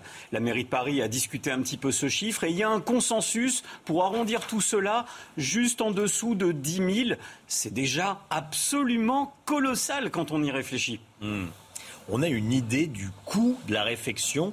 Euh, je suppose qu'il est trop tard euh, lorsque le nid de poule est, déjà formé. C'est ça le problème, c'est qu'en fait, il faut agir au niveau du fissurage. Le nid de poule, c'est trop tard. Ça veut dire qu'il faut refaire, d'autant plus que quand on regarde véritablement comment pratique la ville de Paris, très souvent, eh bien, c'est ce que dénonce la FFMC, les motards en colère. Ils disent que c'est du bitume, du goudron liquide qui est réinjecté, et donc dès qu'il y a de plus fortes chaleurs, eh bien, le nid de poule réapparaît, les dégradations réapparaissent Bref, on a l'impression que c'est un petit peu du ni fait ni à faire. Le budget aujourd'hui, c'est colossal. Si on veut revenir en arrière, ça va coûter sept fois plus cher. Entretenir, c'est sept fois moins cher. Donc c'est une erreur économique sans précédent. Mmh. Et si vraiment je voulais faire une petite blagounette toute simple, vous savez comment on appelle un nid de poule à Paris? Non. Un Hidalgo.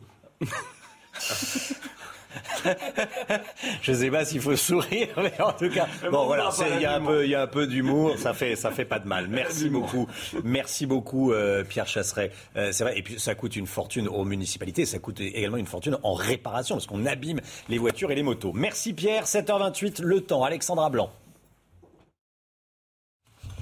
De la neige à la montagne, Alexandra. Hein oui, avec des conditions météo mitigées, notamment du côté de la Bresse, dans les Vosges, avec donc hier de la neige, des conditions météo assez maussades. On va conserver des conditions météo hivernales tout au long de la semaine avec un temps gris et puis de la neige attendue tout au long de la semaine, surtout pour la journée de jeudi. Alors au programme aujourd'hui, le passage de cette tempête Bara en marge hein, de cette tempête qui se situe principalement sur les îles britanniques ou encore sur l'Irlande. On attend des vents tempétueux euh, près des côtes de la Manche. Ce matin, un temps bien bien gris et surtout euh, des conditions météo assez mitigées sur le nord-est. On retrouve également du vent en Méditerranée, mais donc cela a le mérite de dégager le ciel. Dans l'après-midi, la perturbation progresse. On la retrouve entre les Pyrénées, le Massif central ou encore le nord. C'est une perturbation assez active qui va donner de fortes pluies, un temps nuageux et surtout des vents tempétueux. Attention, hein, entre la pointe bretonne, la côte d'Opale ou encore le nord du pays, avec donc des rafales qui pourraient localement dépasser les 100 km par heure et surtout une forte houle avec des vagues qui pourraient parfois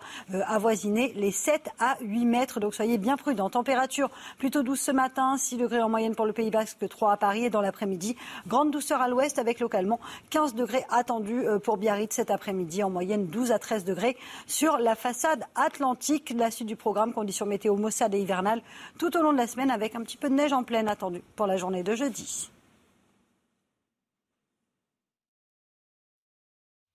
C'est News, il est 7h30. Bienvenue à tous. Merci d'être euh, avec nous. Restez bien sur CNews. Euh, à 7h50, on sera avec le professeur Robert Cohen, infectiologue à l'hôpital de Créteil. On va revenir sur les mesures euh, Castex annoncées hier soir. Des mesures, des mesurettes, on va en parler.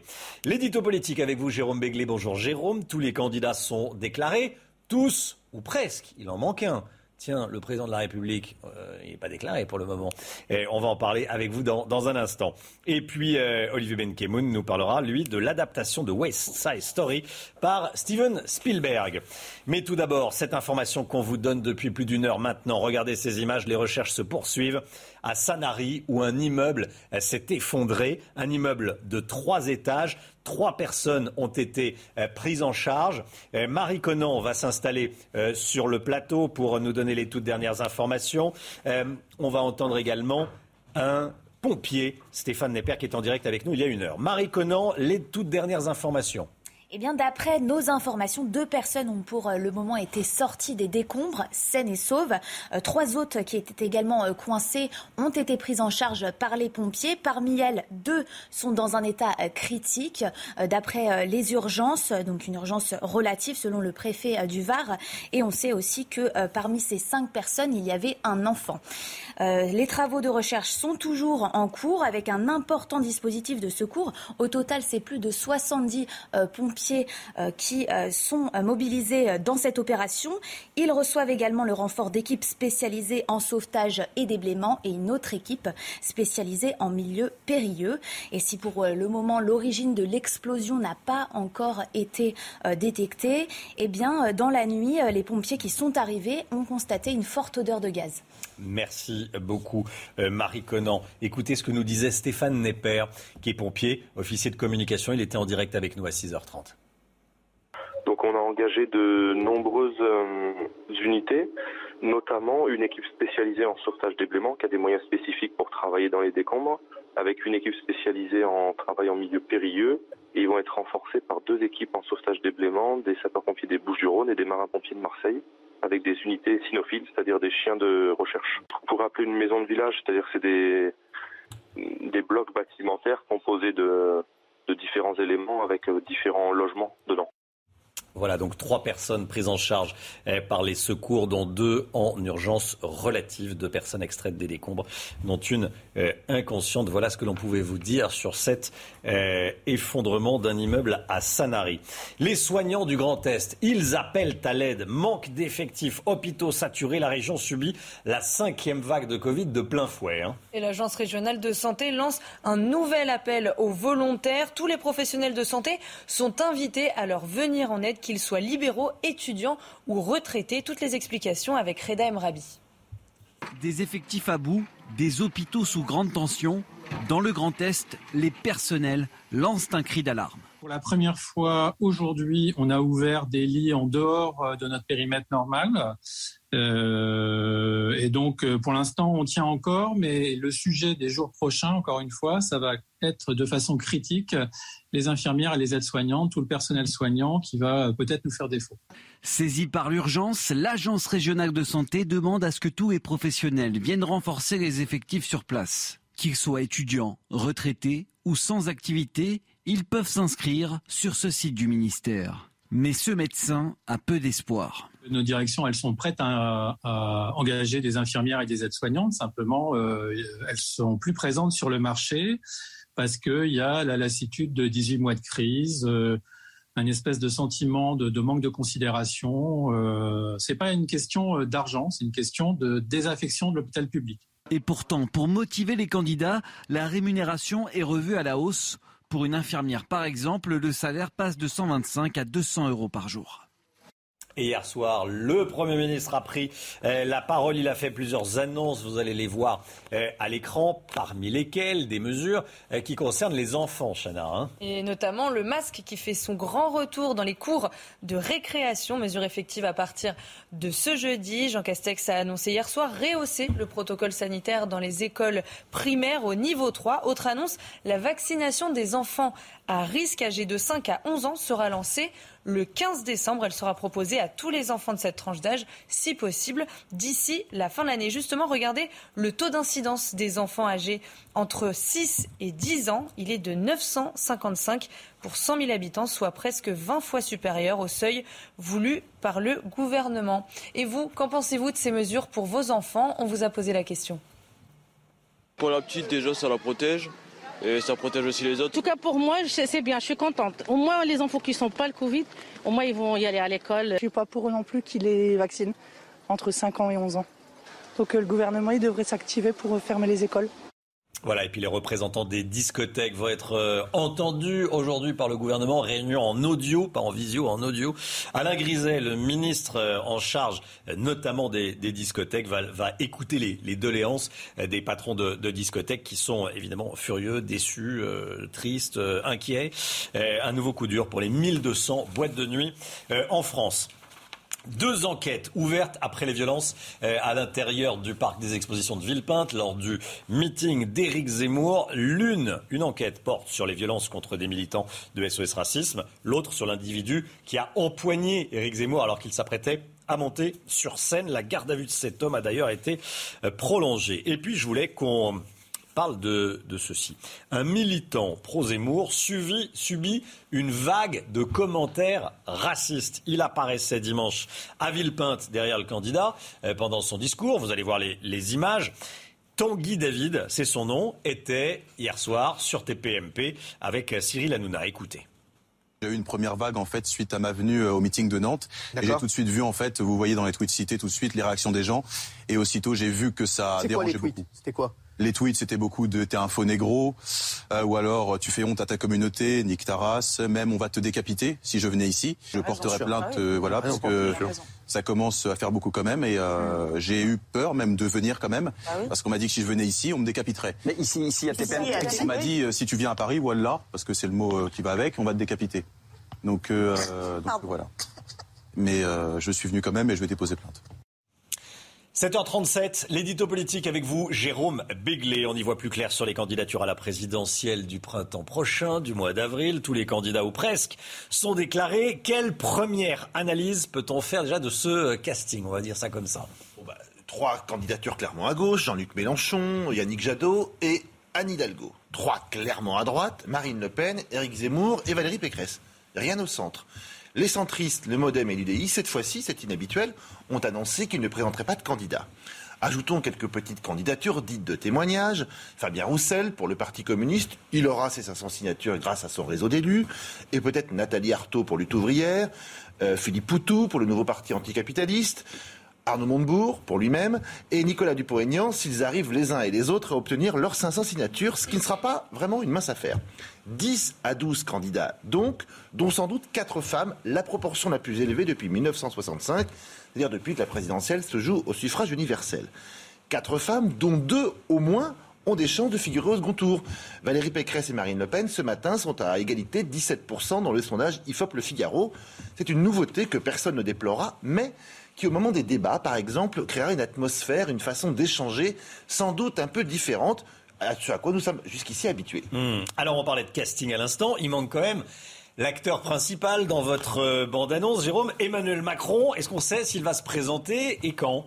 Alors, la candidature du chef de l'État ne fait guère de doute, même si on rapporte régulièrement le manque d'enthousiasme de son épouse Brigitte devant une telle perspective ou les craintes d'Emmanuel Macron lui-même de ne pas faire la passe de deux comme ses prédécesseurs, mais justement réussir là où Nicolas Sarkozy et François Hollande ont échoué fait partie du challenge que se fixe Emmanuel Macron, un chef d'État ambitieux pour lui-même, pour le pays et qui estime que sa mission n'est pas encore achevée.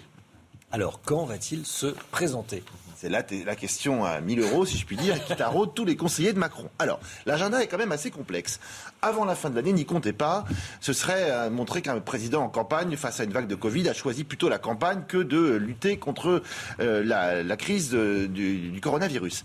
En janvier, c'est la litanie des vœux aux Français, au gouvernement, aux ambassadeurs, à la justice, au corps constitué, aux journalistes parfois. Et le 1er janvier, la France prend la présidence de l'Union européenne. Et Emmanuel Macron a déjà annoncé à ses homologues un calendrier d'enfer pour faire de ces six mois, et particulièrement des premières semaines, un temps utile, réformateur et éminemment politique. Autre élément de réflexion, la date à laquelle ses prédécesseurs se sont déclarés. Alors, je me suis plongé dans les archives. En 1988, François Mitterrand a annoncé qu'il se représentait le 22 mars, soit 33 jours avant le premier tour. Mmh. Jacques, Chirac, c'était le 11 février 2002, 68 jours avant ce premier tour. Et Nicolas Sarkozy, lui, s'est déclaré le 15 février 2012, 66 jours avant le vote. Si Macron veut se dévoiler début février, il sera en gros à 65-68 jours avant le 10 avril. Un laps de temps qui est donc cohérent pour mener une vraie campagne. D'autant qu'il n'y a pas urgence à officialiser une candidature d'un président sortant qui caracole pour l'instant en tête dans les sondages. Il reste donc deux petits mois à ses adversaires pour roder leur programme, leur angle d'attaque et éventuellement leur critique. Effectivement, euh, parce que c'est vrai que pour l'instant, Emmanuel Macron est donné gagnant hein, dans tous les figure. Hein. L'IFOP, euh, le Figaro de ce matin, est à 25% devant euh, Valérie Pécresse mmh. et Marine Le Pen à 17%. 8 points, c'est quand même relativement confortable. C'est relativement confortable. On n'est que en décembre, tout peut bouger, mais bien entendu, bien entendu. Bah, vous dire en avance qu'en retard. Voilà. c'est une belle philosophie. Euh, merci beaucoup, merci beaucoup Jérôme. L'économie, tout de suite, avec les dernières mesures annoncées hier par le, par le gouvernement pour limiter les effets de la pandémie. On va en parler tout de suite avec Eric de Ritmaten. Éric de Ritmaten, on va parler de ce qui a été annoncé hier par Jean Castex. Rien de très contraignant, il hein, faut le dire, Éric. Euh, de toute façon, n'y a plus d'argent. Bah écoutez, c'est vrai, hein, euh, mm. l'épidémie pourrait encore durer des années. Euh, les milliards ne peuvent pas être déversés comme ça sans fin. C'est vrai que l'argent, bah, il n'y en a plus. Et, on peut comprendre d'ailleurs le, gouvernement de resserrer les vis. il veut passer du quoi qu'il en coûte au quoi qu'il arrive. Ça veut dire que c'est du cas par cas. On va aider vraiment ceux qui doivent être aidés.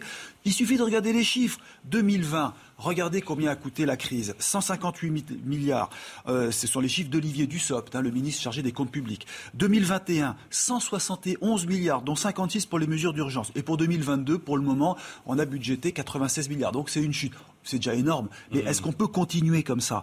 Euh, C'est vrai que c'est plus possible. Alors, ça explique aussi que les restrictions sont euh, moins dures qu'on l'attendait. C'est vrai qu'il n'y a rien de spécial pour les restaurants, les hôtels ou les grands centres commerciaux. Il n'y aura pas de jauge, pas de fermeture des marchés de Noël, c'est important, pas de restrictions au sport d'hiver, à part le pass sanitaire qui sera obligatoire, pas de télétravail non plus obligatoire, à part deux jours ou trois jours par semaine, pas de chômage partiel la facture. c'est pas obligatoire, c'est une recommandation. Oui, c'est une hein. recommandation. Donc, mais sinon, la facture explosait et là, c'est plus possible. Alors, on connaît les secteurs qui vont trinquer, comme on dit, Eric? Bah oui, il y a un peu deux victimes là qui euh, vraiment non un peu assez parce que les discothèques vont fermer pour un mois, donc elles n'auront pas Noël et le jour de l'an.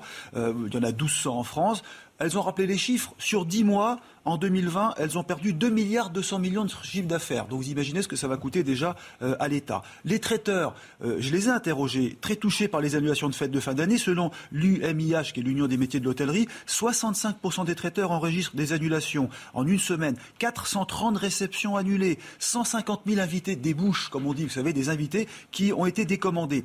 Vous avez aussi les séminaires de fin d'année qui ont lieu habituellement. Là, l'événementiel, c'est dramatique. Le syndicat des activités événementielles a annoncé 460 000 mmh. annulations d'événements. Parce que ce sont les pots de fin d'année. C'est aussi la galette des rois qui aura lieu l'année prochaine. Alors, je termine par là. Est-ce que le gouvernement a fait le bon choix? Bon, certes, il y a les freinages euh, d'un côté et de l'autre, il y a des mesures encore plus contraignantes. Mais le choix non, franchement non, parce qu'on en est toujours au même point. Pas assez de lits d'hôpitaux, pas assez de bras dans les hôpitaux. Il y a quand même deux ans qui sont passés et vous le voyez, le problème reste le même, quoi qu'il arrive désormais. News, il est 7h44. Les Jets et les Sharks, on en parle tout de suite. On parle de West Side Story euh, avec Olivier Benkimoun.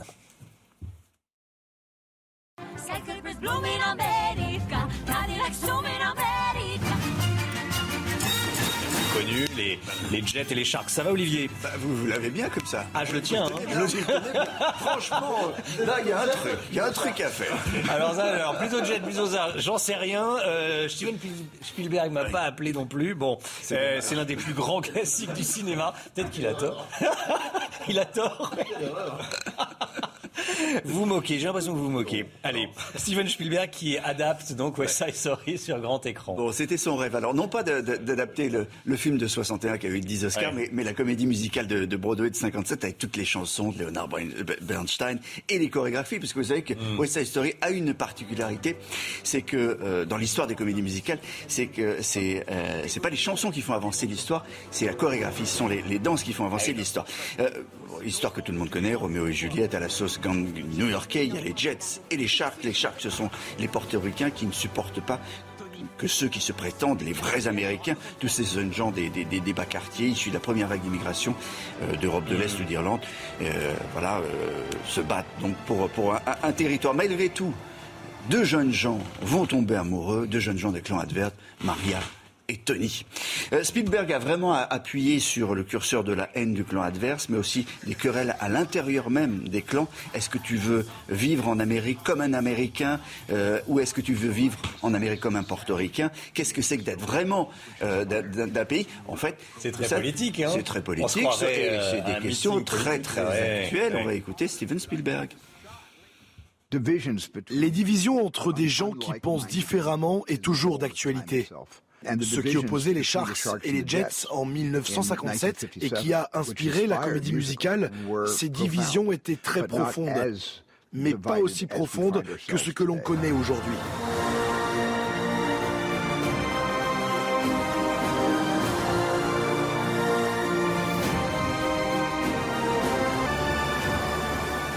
Mais c'est magnifique. En fait, le, travail qu'a fait de reconstitution de, de, de des années 50 de Spielberg est absolument remarquable. Les cadrages, la, réalisation, il a choisi que des jeunes gens qui sont, qui sont inconnus, mais qui chantent, qui dansent, enfin, qui, qui, qui font tout.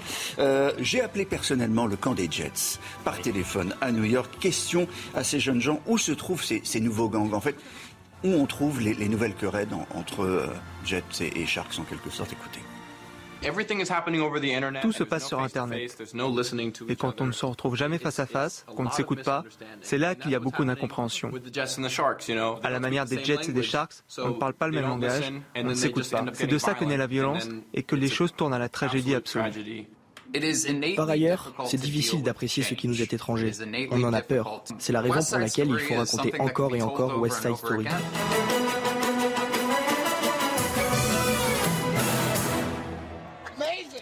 Ouais. Jérôme dit bien politiquement correct, mais enfin, il, s'adresse au, monde entier. Mais évidemment que c'est un message de réconciliation. L'idée, c'est pas de, division. Donc ça s'appelle West Side Story, au cas où vous auriez oublié. C'est de Steven Spielberg. Ça, sort, ça sort, demain. Ça sort demain. Ça dure 2h30. Et pour terminer, juste pour vous dire qu'il y a hmm. au casting Rita Morena. La voilà, qui jouait la vraie Maria. Elle fut la première actrice latino à remporter un Oscar. Merci Olivier.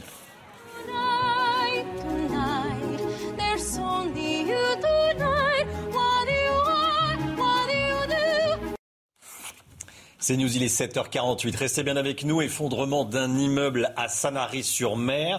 Il y a des personnes recherchées. Le dernier point dès le début du journal de 8h. Et puis on sera dans quelques instants avec le professeur Robert Cohen. On va commenter les mesures annoncées par Jean Castex, le professeur Cohen qui est déjà connecté. À tout de suite, professeur. Merci d'être avec nous. C'est News, il est 7h55. On est en direct avec le professeur Robert Cohen. Bonjour, professeur. Merci d'être avec nous infectiologue à l'hôpital de Créteil et pédiatre. Euh, déjà, je voulais euh, entendre votre commentaire global sur les mesures annoncées hier euh, par Jean Castex. C'est le bon niveau de réaction? Écoutez, ce sont des signaux. C'est-à-dire qu'il n'y a, a, pas de mesures extrêmement brutales pour freiner l'épidémie parce que peut-être que la situation est justifiable, mais on fait prendre conscience qu'on est en train de monter, que c'est difficile et il faut donner des signaux successifs toutes les, uns par rapport aux autres, tout est critiquable. Mais au moins, on dit, voilà, bah, il y a plus de risques, peut-être plus de télétravail, euh, les boîtes de nuit qui sont quand même difficiles à contrôler. Moi, ce que, ce que je trouve dans le programme, c'est qu'on ne parle pas assez du diagnostic et des autotests qui pourraient contribuer aussi en ajoutant, euh, en, ajoutant l'arsenal qui est, qui est déployé. C'est-à-dire, qu'est-ce qu'on pourrait faire de mieux? C'est-à-dire, par exemple, aujourd'hui, il y a des autotests qui peuvent être vendus en pharmacie, qui n'ont pas, qui sont pas parfaits, mais hmm. il n'y a aucune mesure parfaite, on l'a bien compris, mais qui peuvent limiter le risque euh, lorsqu'on va au travail, lorsqu'on a une réunion de famille. Euh, bien sûr, il faut les limiter au maximum, mais on ne peut pas tout bloquer la société. De temps en temps, faire un test avant une réunion et s'apercevoir que ces tests sont négatifs pour tous les participants, c'est très rassurant.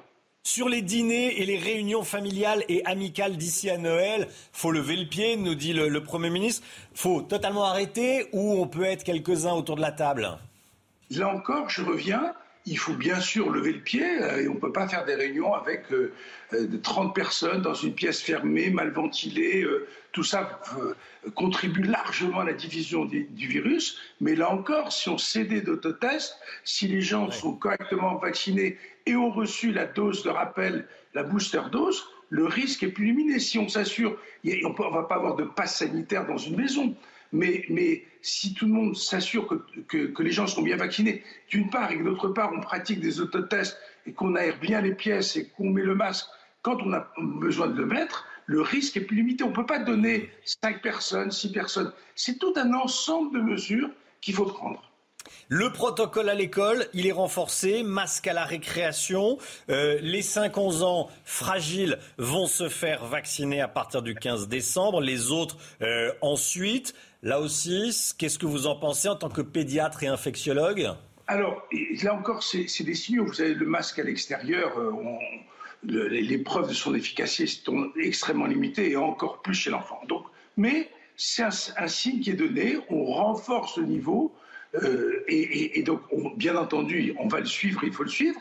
La vaccination des enfants, oui, tout de suite, pour les sujets les plus à risque, en tout cas dès que le vaccin sera disponible, parce qu'il n'est pas encore, il sera dans les jours à venir. Hein, L'Europe va, dans l'ensemble être livrée euh, euh, ces, jours-ci, autour du 15, d'accord?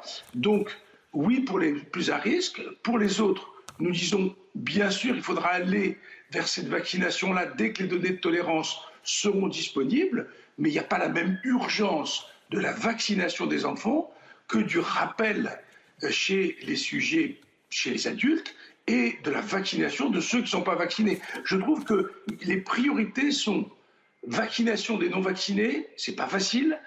Rappel pour ceux qui ont été déjà vaccinés, qui sont adultes. Merci, il faut, professeur. Oui. Voilà, il faut accélérer ça et les enfants derrière. Merci beaucoup, professeur. Merci, professeur Cohen, d'avoir été en direct avec nous ce matin dans, dans la matinale. Le temps tout de suite en attendant la tempête Barra. C'est avec Alexandra. Cette journée de mardi est marquée par l'arrivée de vents tempétueux près des côtes de la Manche, encore en allant vers la Bretagne, en marge de la tempête Barra qui va circuler donc sur les îles britanniques et euh, sur l'Irlande. D'ailleurs, on a un petit peu de vent ce matin entre la Bretagne et la pointe du Cotentin. Et puis on notera également l'arrivée d'une nouvelle perturbation vers la Bretagne qui donne un temps déjà assez pluvieux et nuageux. Toujours du vent en Méditerranée, mais cela aura pour mérite de dégager le ciel avec du grand beau temps entre le golfe du Lion, la région PACA, les Alpes du Sud ou encore euh, la Corse. Dans l'après-midi, la perturbation progresse. C'est une perturbation assez active hein, qui donnera localement de bonnes pluies entre les Pyrénées, l'Occitanie, les régions centrales, la Vendée, les Charentes ou encore en remontant vers la Normandie avec en prime, je vous le disais, des vents tempétueux attendus entre la pointe bretonne et la côte d'Opale en marge de cette tempête Barra. Un temps beaucoup plus calme sur les régions du nord-est et la grisaille qui va également gagner la côte d'Azur cet après-midi. Côté température, c'est plutôt doux ce matin grâce à ce flux océanique. 6 degrés en moyenne pour le Pays Basque, 7 degrés à La Rochelle ou encore 3 degrés à Paris. Et dans l'après-midi, eh bien, les températures restent contrastées. Grande douceur à l'ouest, 15 degrés en moyenne pour Biarritz ou encore 13 degrés à La Rochelle, contre seulement 5 degrés pour nos amis dijonnais. La suite du programme, des conditions météo assez maussades et hivernales tout au long de la semaine avec de la neige en montagne, mais également en pleine pour jeudi et des températures tout juste, tout juste de saison. Bienvenue à tous, merci d'être avec nous, merci d'avoir choisi CNews pour démarrer cette journée. L'actualité euh, à la une, c'est euh, cet euh, incident, cette explosion d'un immeuble à Sanary. Regardez ces images qui nous parviennent en direct. Images signées Stéphanie Rouquier. Explosion d'un immeuble, trois personnes sont recherchés, dont un enfant. Deux personnes sont localisées. L'une a été extraite, l'autre n'est pas encore extraite. Elle est inconsciente. On est en direct avec Stéphane Nepper, qui est officier de communication du service départemental d'incendie et de secours euh, du Var. Bonjour, merci, rebonjour. Vous étiez déjà en direct avec nous à 6h30. Euh, que sait-on des, des victimes précisément? Dites-nous.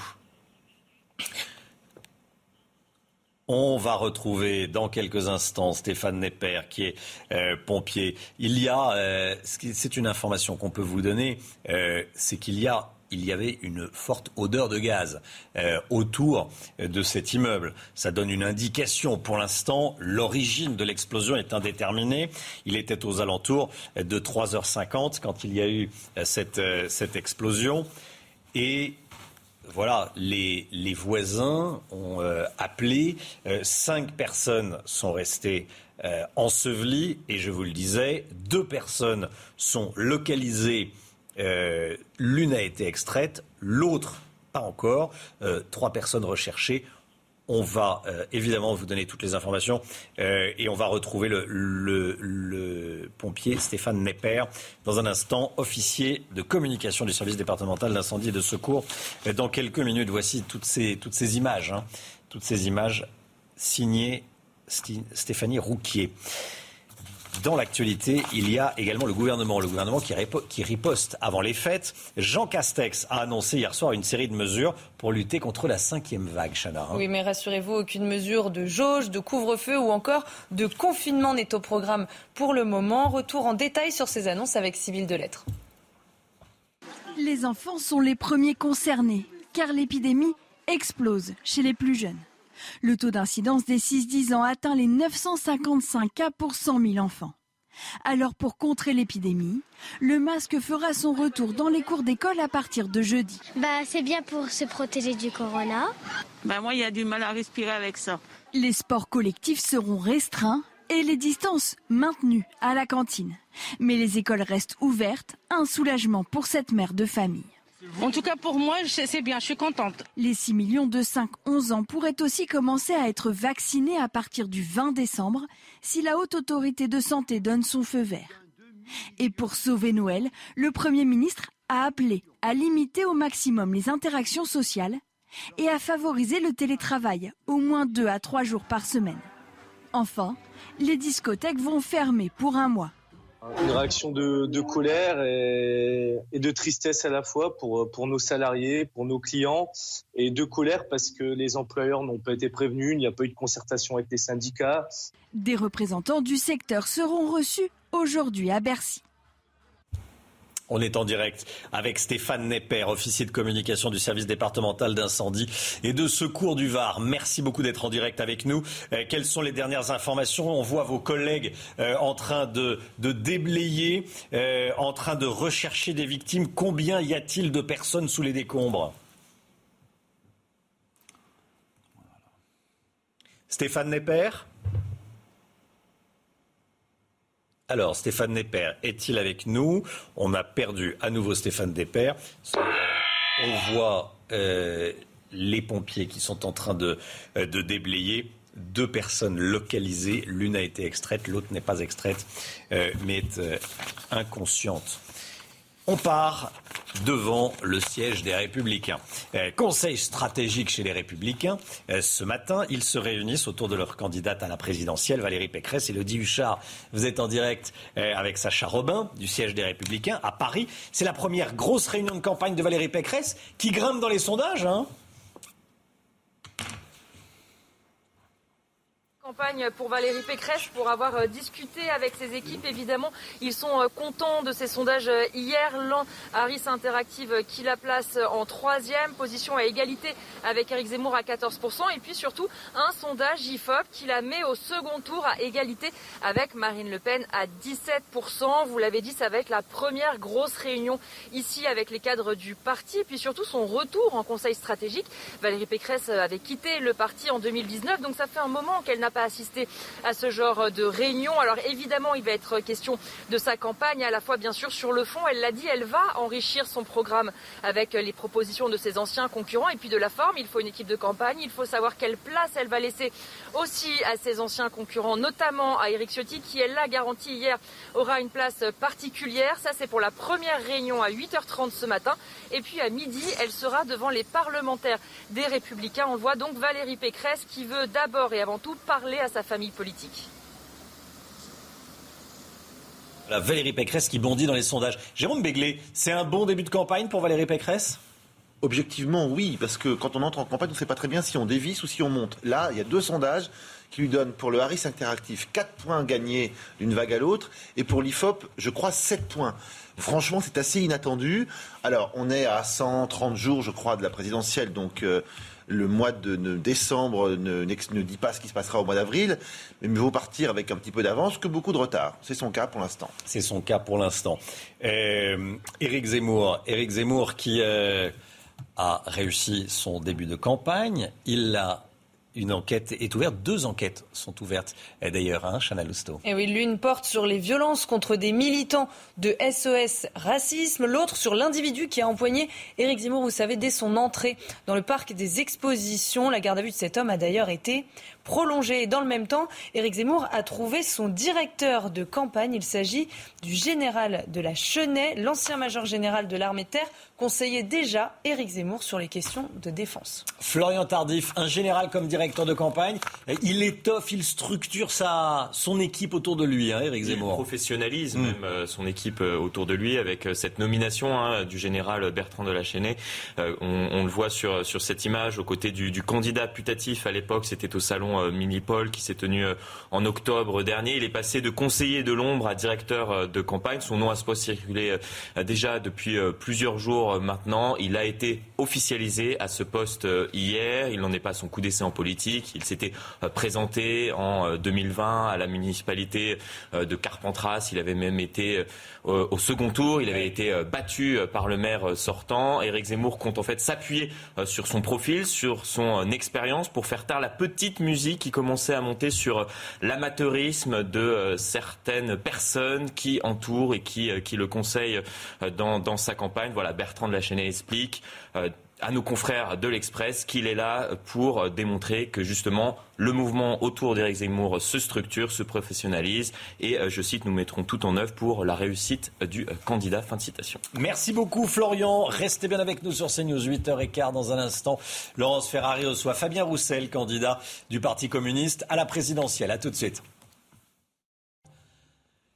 C'est News, il est 8h16. Bienvenue à tous. Laurence Ferrari, vous recevez ce matin Fabien Roussel, le candidat du Parti communiste à la présidentielle. Bonjour Fabien Roussel. Bonjour Laurence Ferrari. Bienvenue dans la matinale de CNews. On va d'abord parler un peu de l'actualité du Covid, Conseil de défense hier, avec plusieurs décisions pour tenter de juguler l'épidémie à trois semaines de Noël, fermeture des discothèques pour quatre semaines, incitation à limiter les moments festifs, démarrage de la vaccination des enfants, retour du masque à l'école en extérieur. Ce sont des mesures indispensables à prendre ce sont des mesures indispensables à prendre pour freiner l'épidémie. Je regrette encore une fois que toutes ces décisions soient prises en Conseil de défense, qu'elles ne soient pas partagées avec l'ensemble de la représentation nationale, que nous n'ayons pas les éléments que euh, le président de la République a pour pouvoir prendre de telles décisions.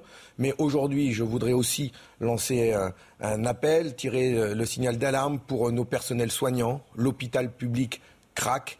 Nos soignants souffrent, souffrent beaucoup. Aujourd'hui, euh, le personnel médico-social manifeste parce qu'ils sont écartés du Ségur de la santé. Ils n'ont pas eu les revalorisations euh, salariales qu'ont eu d'autres qui reste malgré tout euh, très marginal.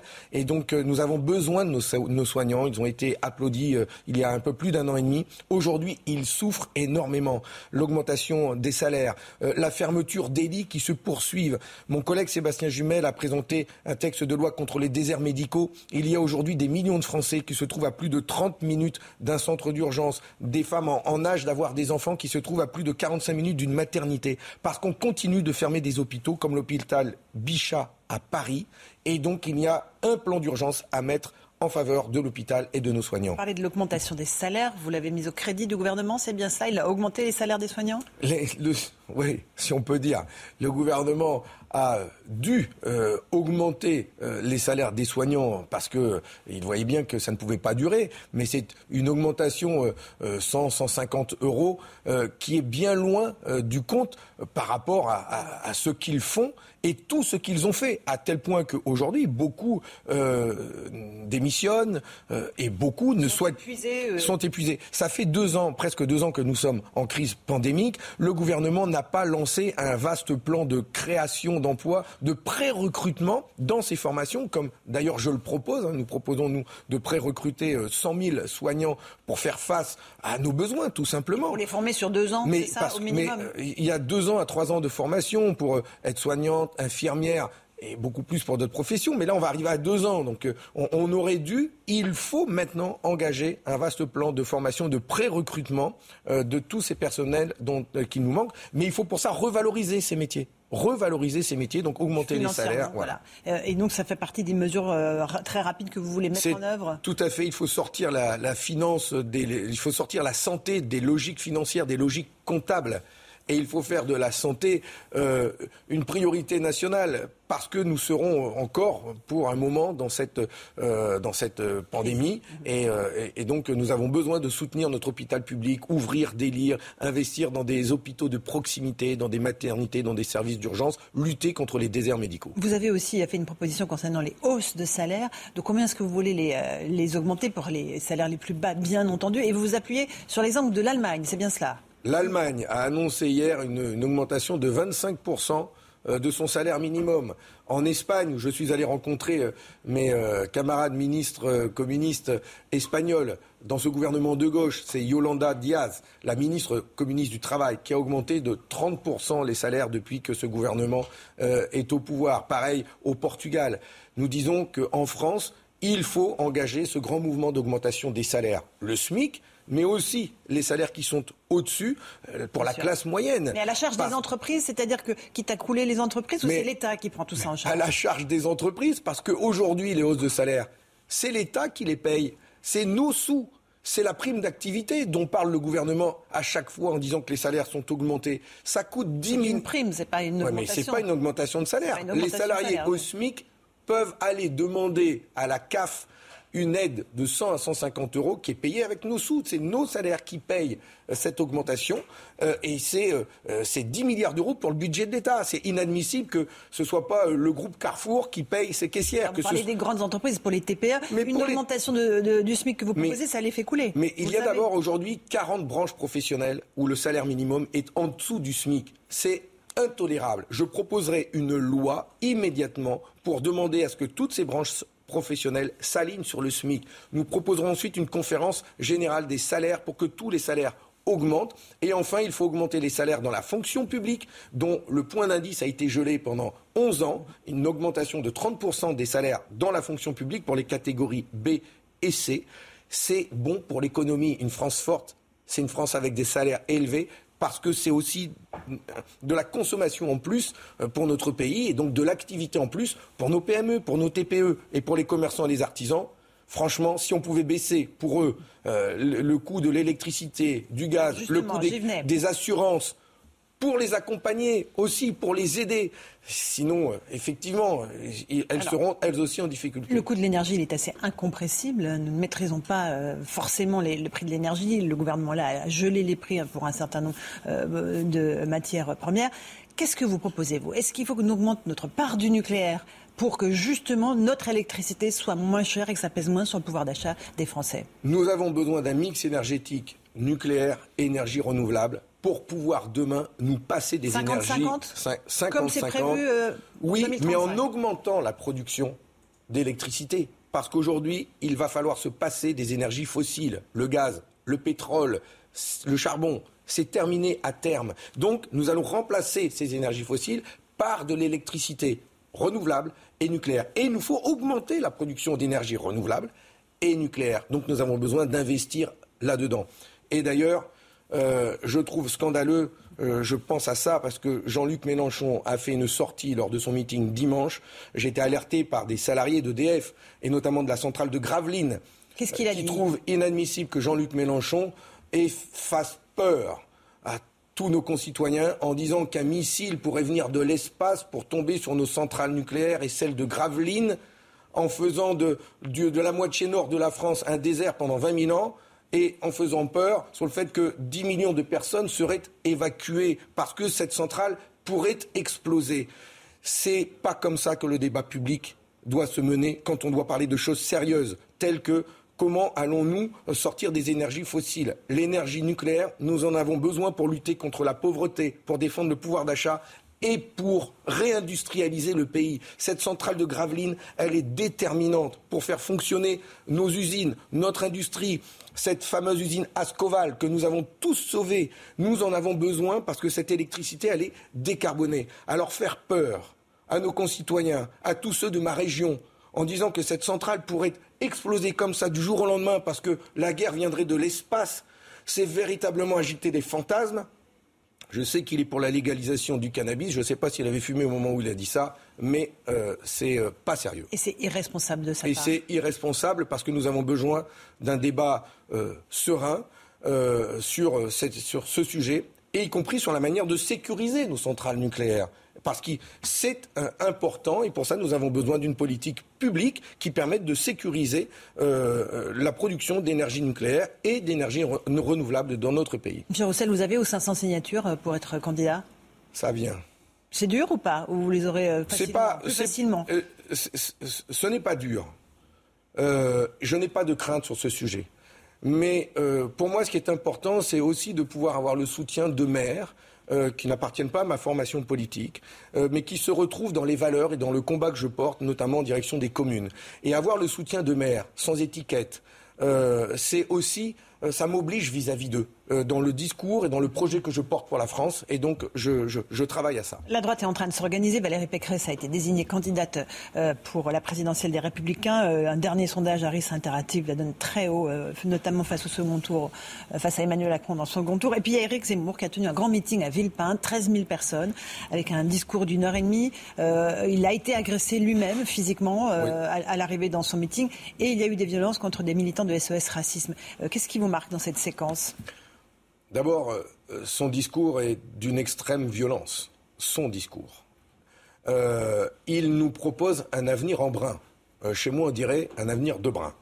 Mais, il dit non, je ne renverrai pas certains Français. Oui, je tends la main aux musulmans qui veulent devenir nos frères. C'est un discours extrêmement violent parce que dans un discours d'une heure à peine, il réussit à s'en prendre aux juges, aux journalistes, aux féministes, aux gays et aux lesbiens, aux enseignants, aux antiracistes, violemment, pendant son meeting. C'est pas lui. Non. Vous lui concéderez ça. Mais, mais, ce climat euh, est le pire climat que l'on pourrait promettre à la France. C'est un discours d'une grande violence mhm. et euh, c'est plutôt inquiétant. Ce qui me fait dire que quand j'ai entendu ce discours, je me suis dit c'est la France des années 30, mais sans les congés, sans les congés payés et sans le Front populaire. Et il y a véritablement besoin de pouvoir opposer à ce projet le projet des jours heureux, un projet de réforme progressiste, avec des valeurs qui nous rassemblent, avec un projet de fraternité, de solidarité, un projet où on partage les richesses, où on répond aux questions sociales qui sont le cœur du sujet, le pouvoir d'achat et la vie chère, la hausse des salaires, la hausse des retraites pour nos retraités qui ont manifesté la semaine dernière, la baisse de la CSG sur les retraités, le rétablissement de la demi-part pour les veuves qui a été supprimée par Sarkozy et Hollande. C'est une mesure que je remets sur la table parce qu'elle est importante pour tout, cela, toutes celles-là il n'en parle pas. Ce n'est pas son sujet, c'est le mien. Est-ce que vous condamnez les violences qui sont exercées à son encontre? Il est candidat à l'élection présidentielle. Est-ce qu'il faut, quoi qu'il arrive, condamner ces, ces violences contre Il a aucune violence physique à avoir dans ce débat euh, politique que nous devons avoir jusqu'au mois de juin avec les élections législatives trop de violence dans le débat politique, mhm. mais de violence physique. Je suis moi-même, j'ai été moi-même aussi menacé, plusieurs fois, euh, ce n'est pas tolérable et acceptable. donc je ne cautionne pas euh, cette agression mhm. dont il a fait l'objet physiquement. Vous la condamnez même. Mais bien sûr, mais, bien sûr. Je veux dire, on doit pouvoir aller dans un meeting euh, sans avoir peur de se faire agresser, que ce soit le candidat ou que... Ou ses partisans. Ou que ce soit des militants. Mais enfin, les militants ne se sont pas fait agresser par SOS euh, Racisme. Enfin, je voudrais là quand même euh, qu'on fasse deux poids, deux mesures quand même. On, a affaire à des militants antiracistes qui viennent brandir des lettres et pour dire stop au racisme. Le problème de fond, c'est quand même celui-là. C'est que euh, ces militants antiracistes se sont fait tabasser, et notamment tabasser euh, par des groupuscules d'extrême droite, euh, dont les Zouaves de Paris, les Zouaves de Paris, qui ont publié un clip se vantant de cette violence, de ces coups donnés à des jeunes filles euh, qui étaient là euh, pour dire non au racisme, avec euh, un, responsable qui s'appelle Marc de Cacré-Valmenier, membre de ces oeuvres de Paris, qui lui, la, prison, la, justice a requis plusieurs mois de prison ferme contre lui et les siens parce qu'ils ont tabassé un, un café à coups de manche de pioche. Voilà, voilà le climat, voilà le, climat de ces meetings de Zemmour et de la France qu'il nous propose. Est-ce que c'est normal qu'à chaque, euh, de chacun de ces déplacements, on tente de l'empêcher de prendre la parole avec euh, des militants d'extrême gauche, des antifas euh, qui s'en prennent à chacun de ces déplacements? Est-ce que c'est normal? Est-ce qu'un candidat à la présidentielle je en vous dis, nous n'appelons pas, à ces, nous n'appelons pas à ces manifestations. Chaque, chacun, chaque Français doit pouvoir faire le choix sur les programmes de chaque candidat et chaque candidat doit pouvoir les exposer. En revanche, je dis et je l'ai dit à la tribune de l'Assemblée nationale, le racisme et l'antisémitisme n'ont pas de place dans notre République. Ce ne sont pas des opinions. C'est un délit condamné par la loi Guesso de 1990. Et c'est pour ça que je dis que quand des responsables politiques tiennent des propos euh, euh, euh, antisémites, racistes, ils doivent être condamnés, c'est prévu par la loi, mais aussi être pouvoir être rendu inéligible. Mais les juges ont la possibilité de déclarer ces peines d'inéligibilité. Tout à fait. Ils ne l'ont pas fait. Et, c'est pour ça que j'ai voulu... Vous tenir la main des juges je, Pas du tout. Bah, D'abord, je m'adresse au parquet, et c'est le garde des Sceaux qui euh, euh, indique au parquet l'orientation de la politique pénale. C'est quand même les, législateurs, nous, les députés, qui faisons la loi euh, pénale. Et donc on indique au parquet le niveau de sévérité qu'il faut avoir sur tel ou tel délit.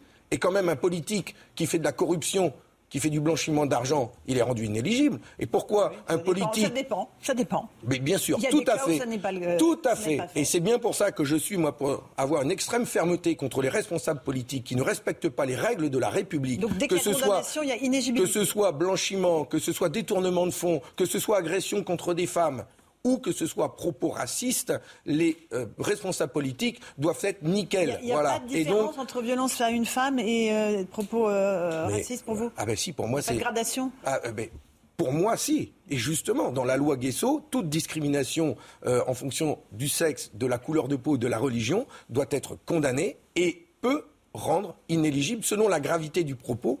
Et c'est le juge le juge qui, à ce moment-là, juge justement selon la gravité, si c'est de la liberté d'expression ou un délit, et c'est le juge qui doit prononcer éventuellement euh, l'inéligibilité. C'est une façon de brider la liberté d'expression.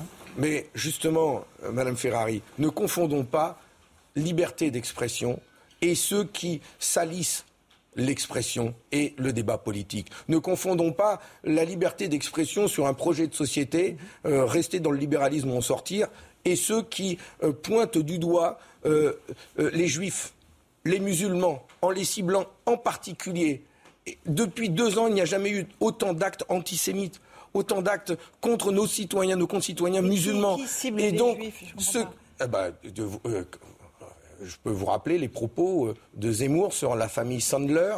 Euh, euh, qui ont été dont il dit qu'ils sont en France pour faire de la garbure. Ah ben, quand on dit d'une famille juive en France depuis des siècles qu'elle est en France pour faire de la garbure, pour faire de la soupe, et qu'elle elle n'a pas sa place en France, excusez-moi, mais dans la communauté juive, ça a suscité beaucoup d'émotions et je le comprends parfaitement. D'ailleurs, ce monsieur euh, Sandler, qui a perdu son fils et son petit-fils dans ces horribles attentats, s'en est ému et avec raison.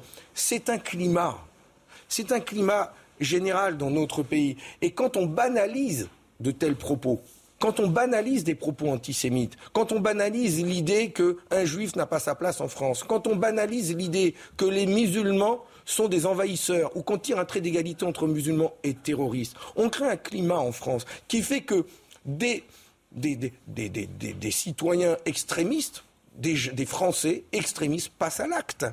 comme on a vu euh, euh, euh, des dégradations, des, croix gammées sur Simone Veil, des dégradations contre nos locaux du Parti communiste français. dernièrement, à Arras, c'est un groupuscule qui est venu avec les sigles d'une section des Waffen-SS. C'est le climat qui pèse dans notre pays. Et donc, je ne voudrais pas que l'on oublie euh, ces heures sombres que nous avons vécues.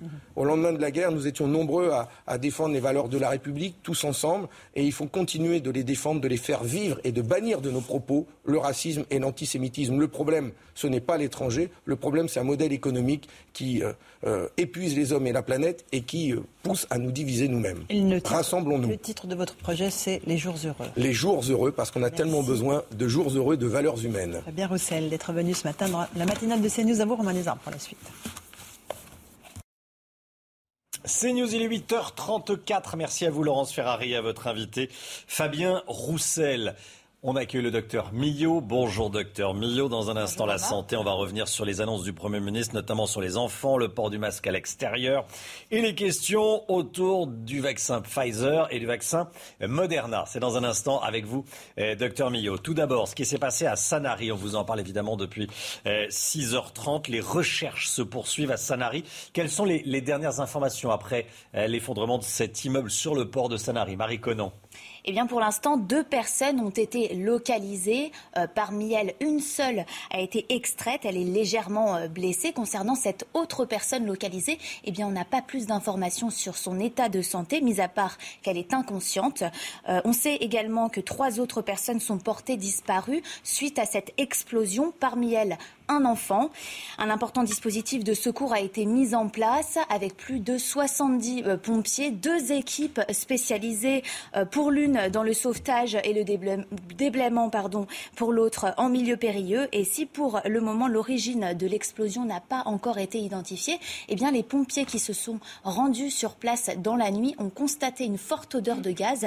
Donc la piste de l'accident domestique est pour l'instant privilégiée. La piste de l'accident domestique, euh, d'une explosion due au gaz privilégié. Merci beaucoup Marie pour ces dernières informations. Écoutez ce qu'a dit il y a quelques instants la directrice de cabinet du préfet.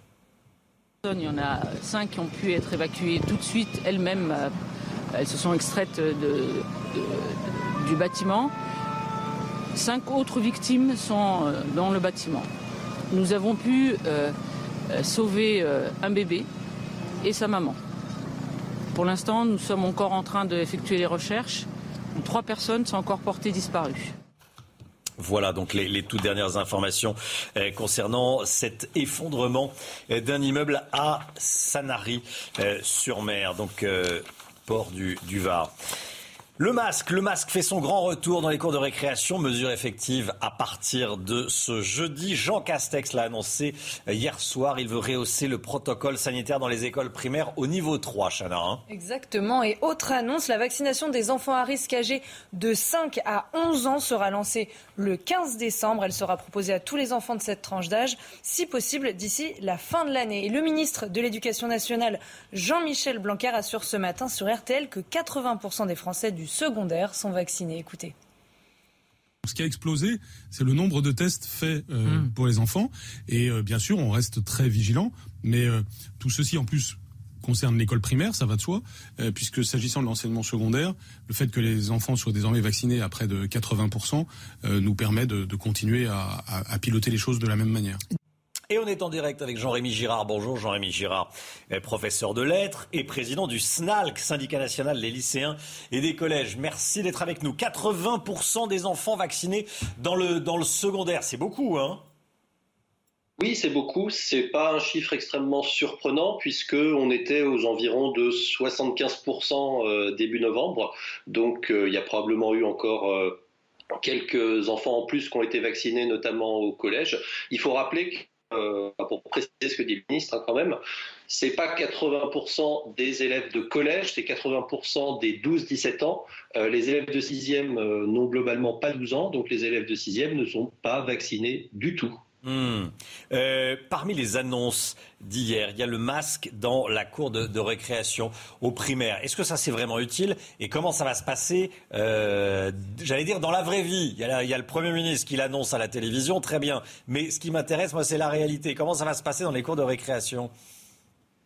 Dans la vraie vie, c'est extrêmement compliqué hein, de euh, faire maintenir le masque à l'école euh, primaire dans les cours de récréation. C'est déjà compliqué, de plus en plus compliqué, hein, on le sait, euh, de faire maintenir le masque aux élèves en dehors des salles de cours, dans les couloirs, etc.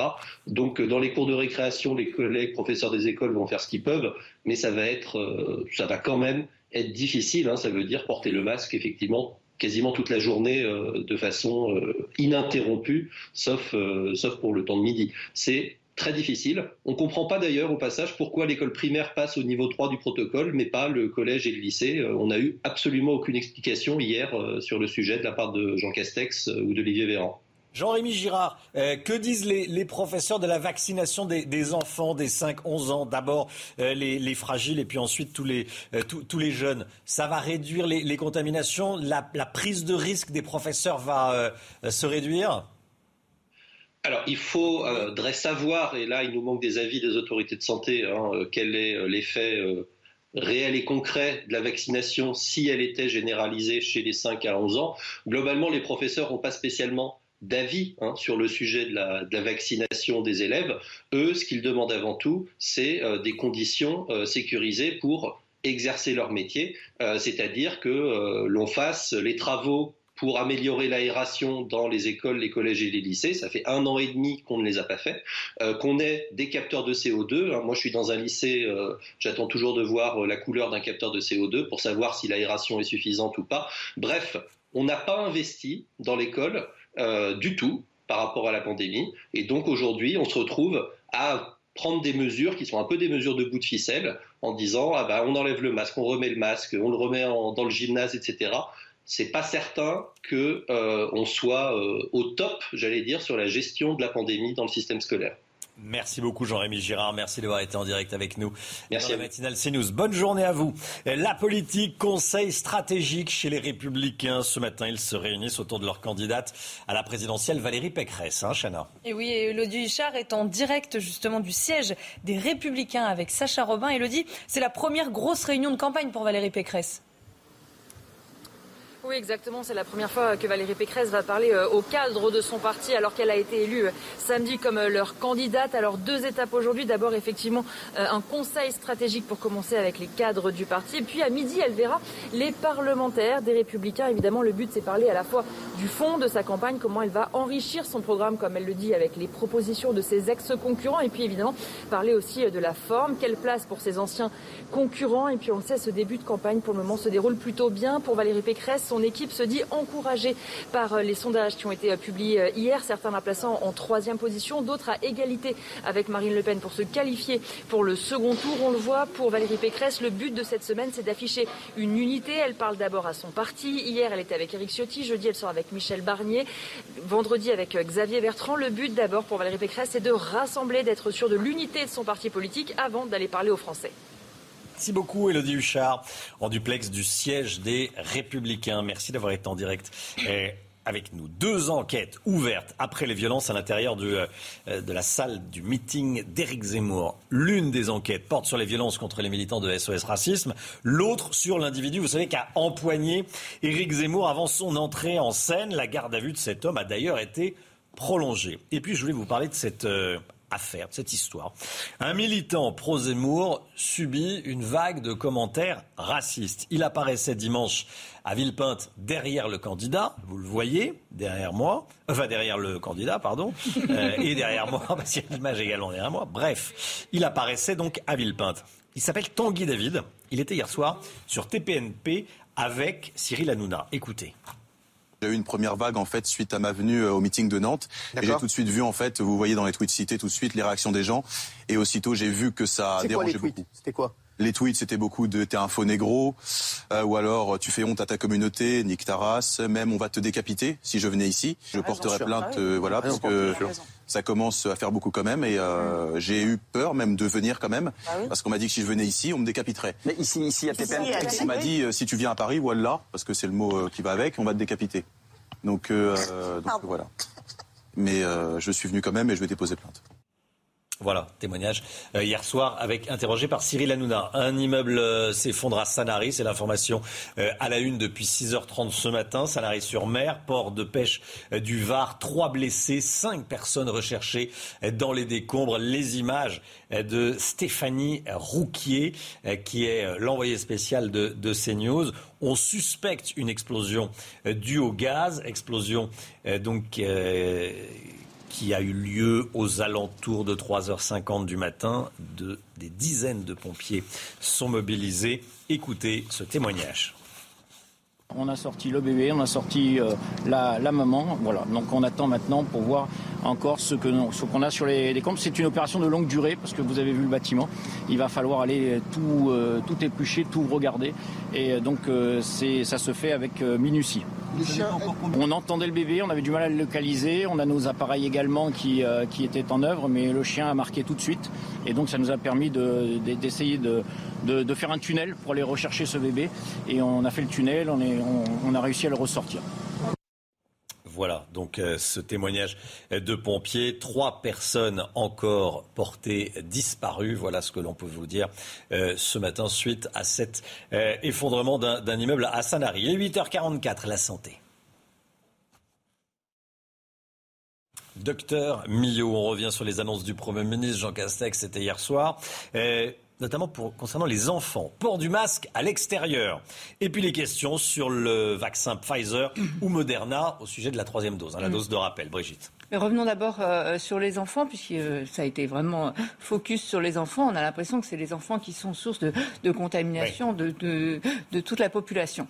Euh, et notamment cette annonce, euh, encore une fois, d'une prochaine vaccination pour les 5-11 ans. Alors pour les petits patients qui souffrent d'une comorbidité, d'une pathologie associée, cela paraît tout à fait normal, puisque les bénéfices sont plus importants que les risques.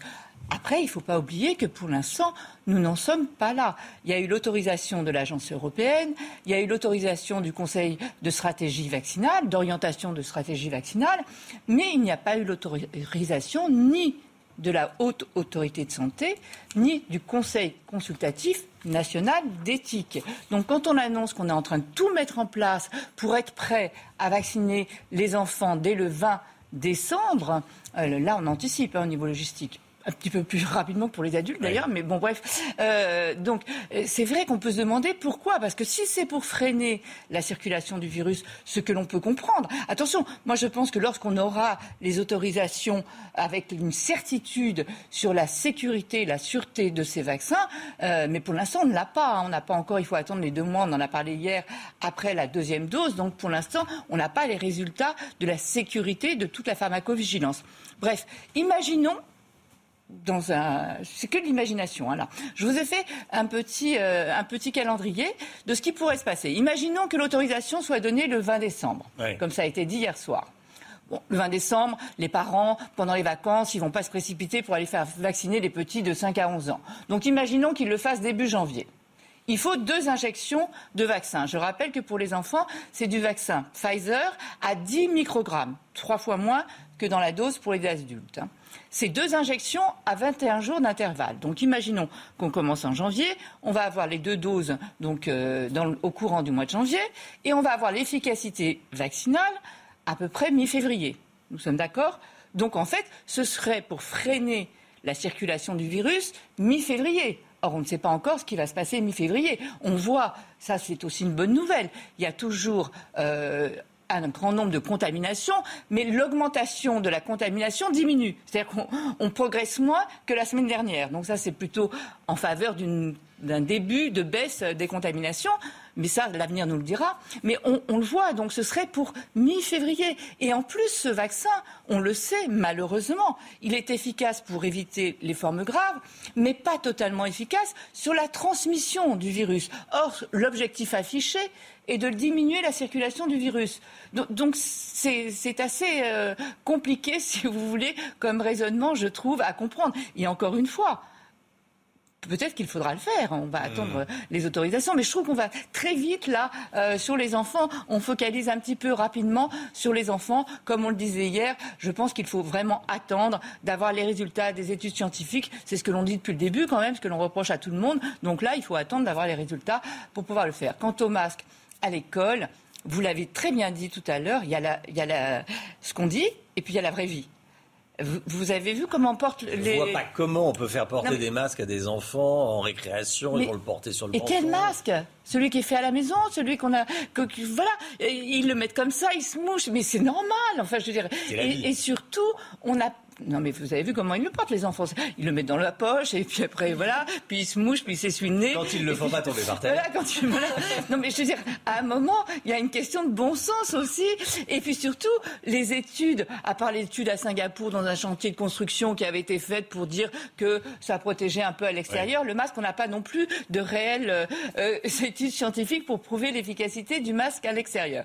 Quant au vaccin, il y a beaucoup d'inquiétudes, notamment avec, vous savez, pour la troisième dose, je passe chez les adultes, euh, en disant que le, les gens ne voulaient pas de Moderna, etc.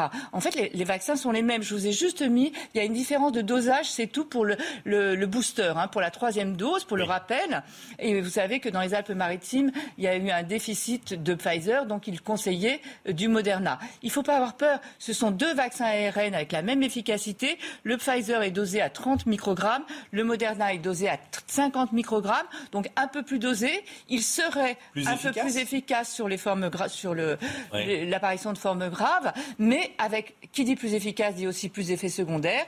Donc c'est pour ça qu'il est contre-indiqué chez les personnes de moins de 30 ans euh, parce qu'il y a eu plus de myocardite chez les adultes, notamment chez les hommes de moins de 30 ans. Merci Brigitte. CNews 8h49. Merci d'avoir choisi CNews pour démarrer votre journée. On se retrouve demain matin, 5h55 avec Chana Lousteau, avec le docteur Millot, avec Florian Tardif, avec Pierre Chasseret et le reste de l'équipe dans un instant. C'est évidemment Pascal Pro et tous ses invités. Belle journée à vous. Tout de suite, Pascal Pro dans l'heure des pros.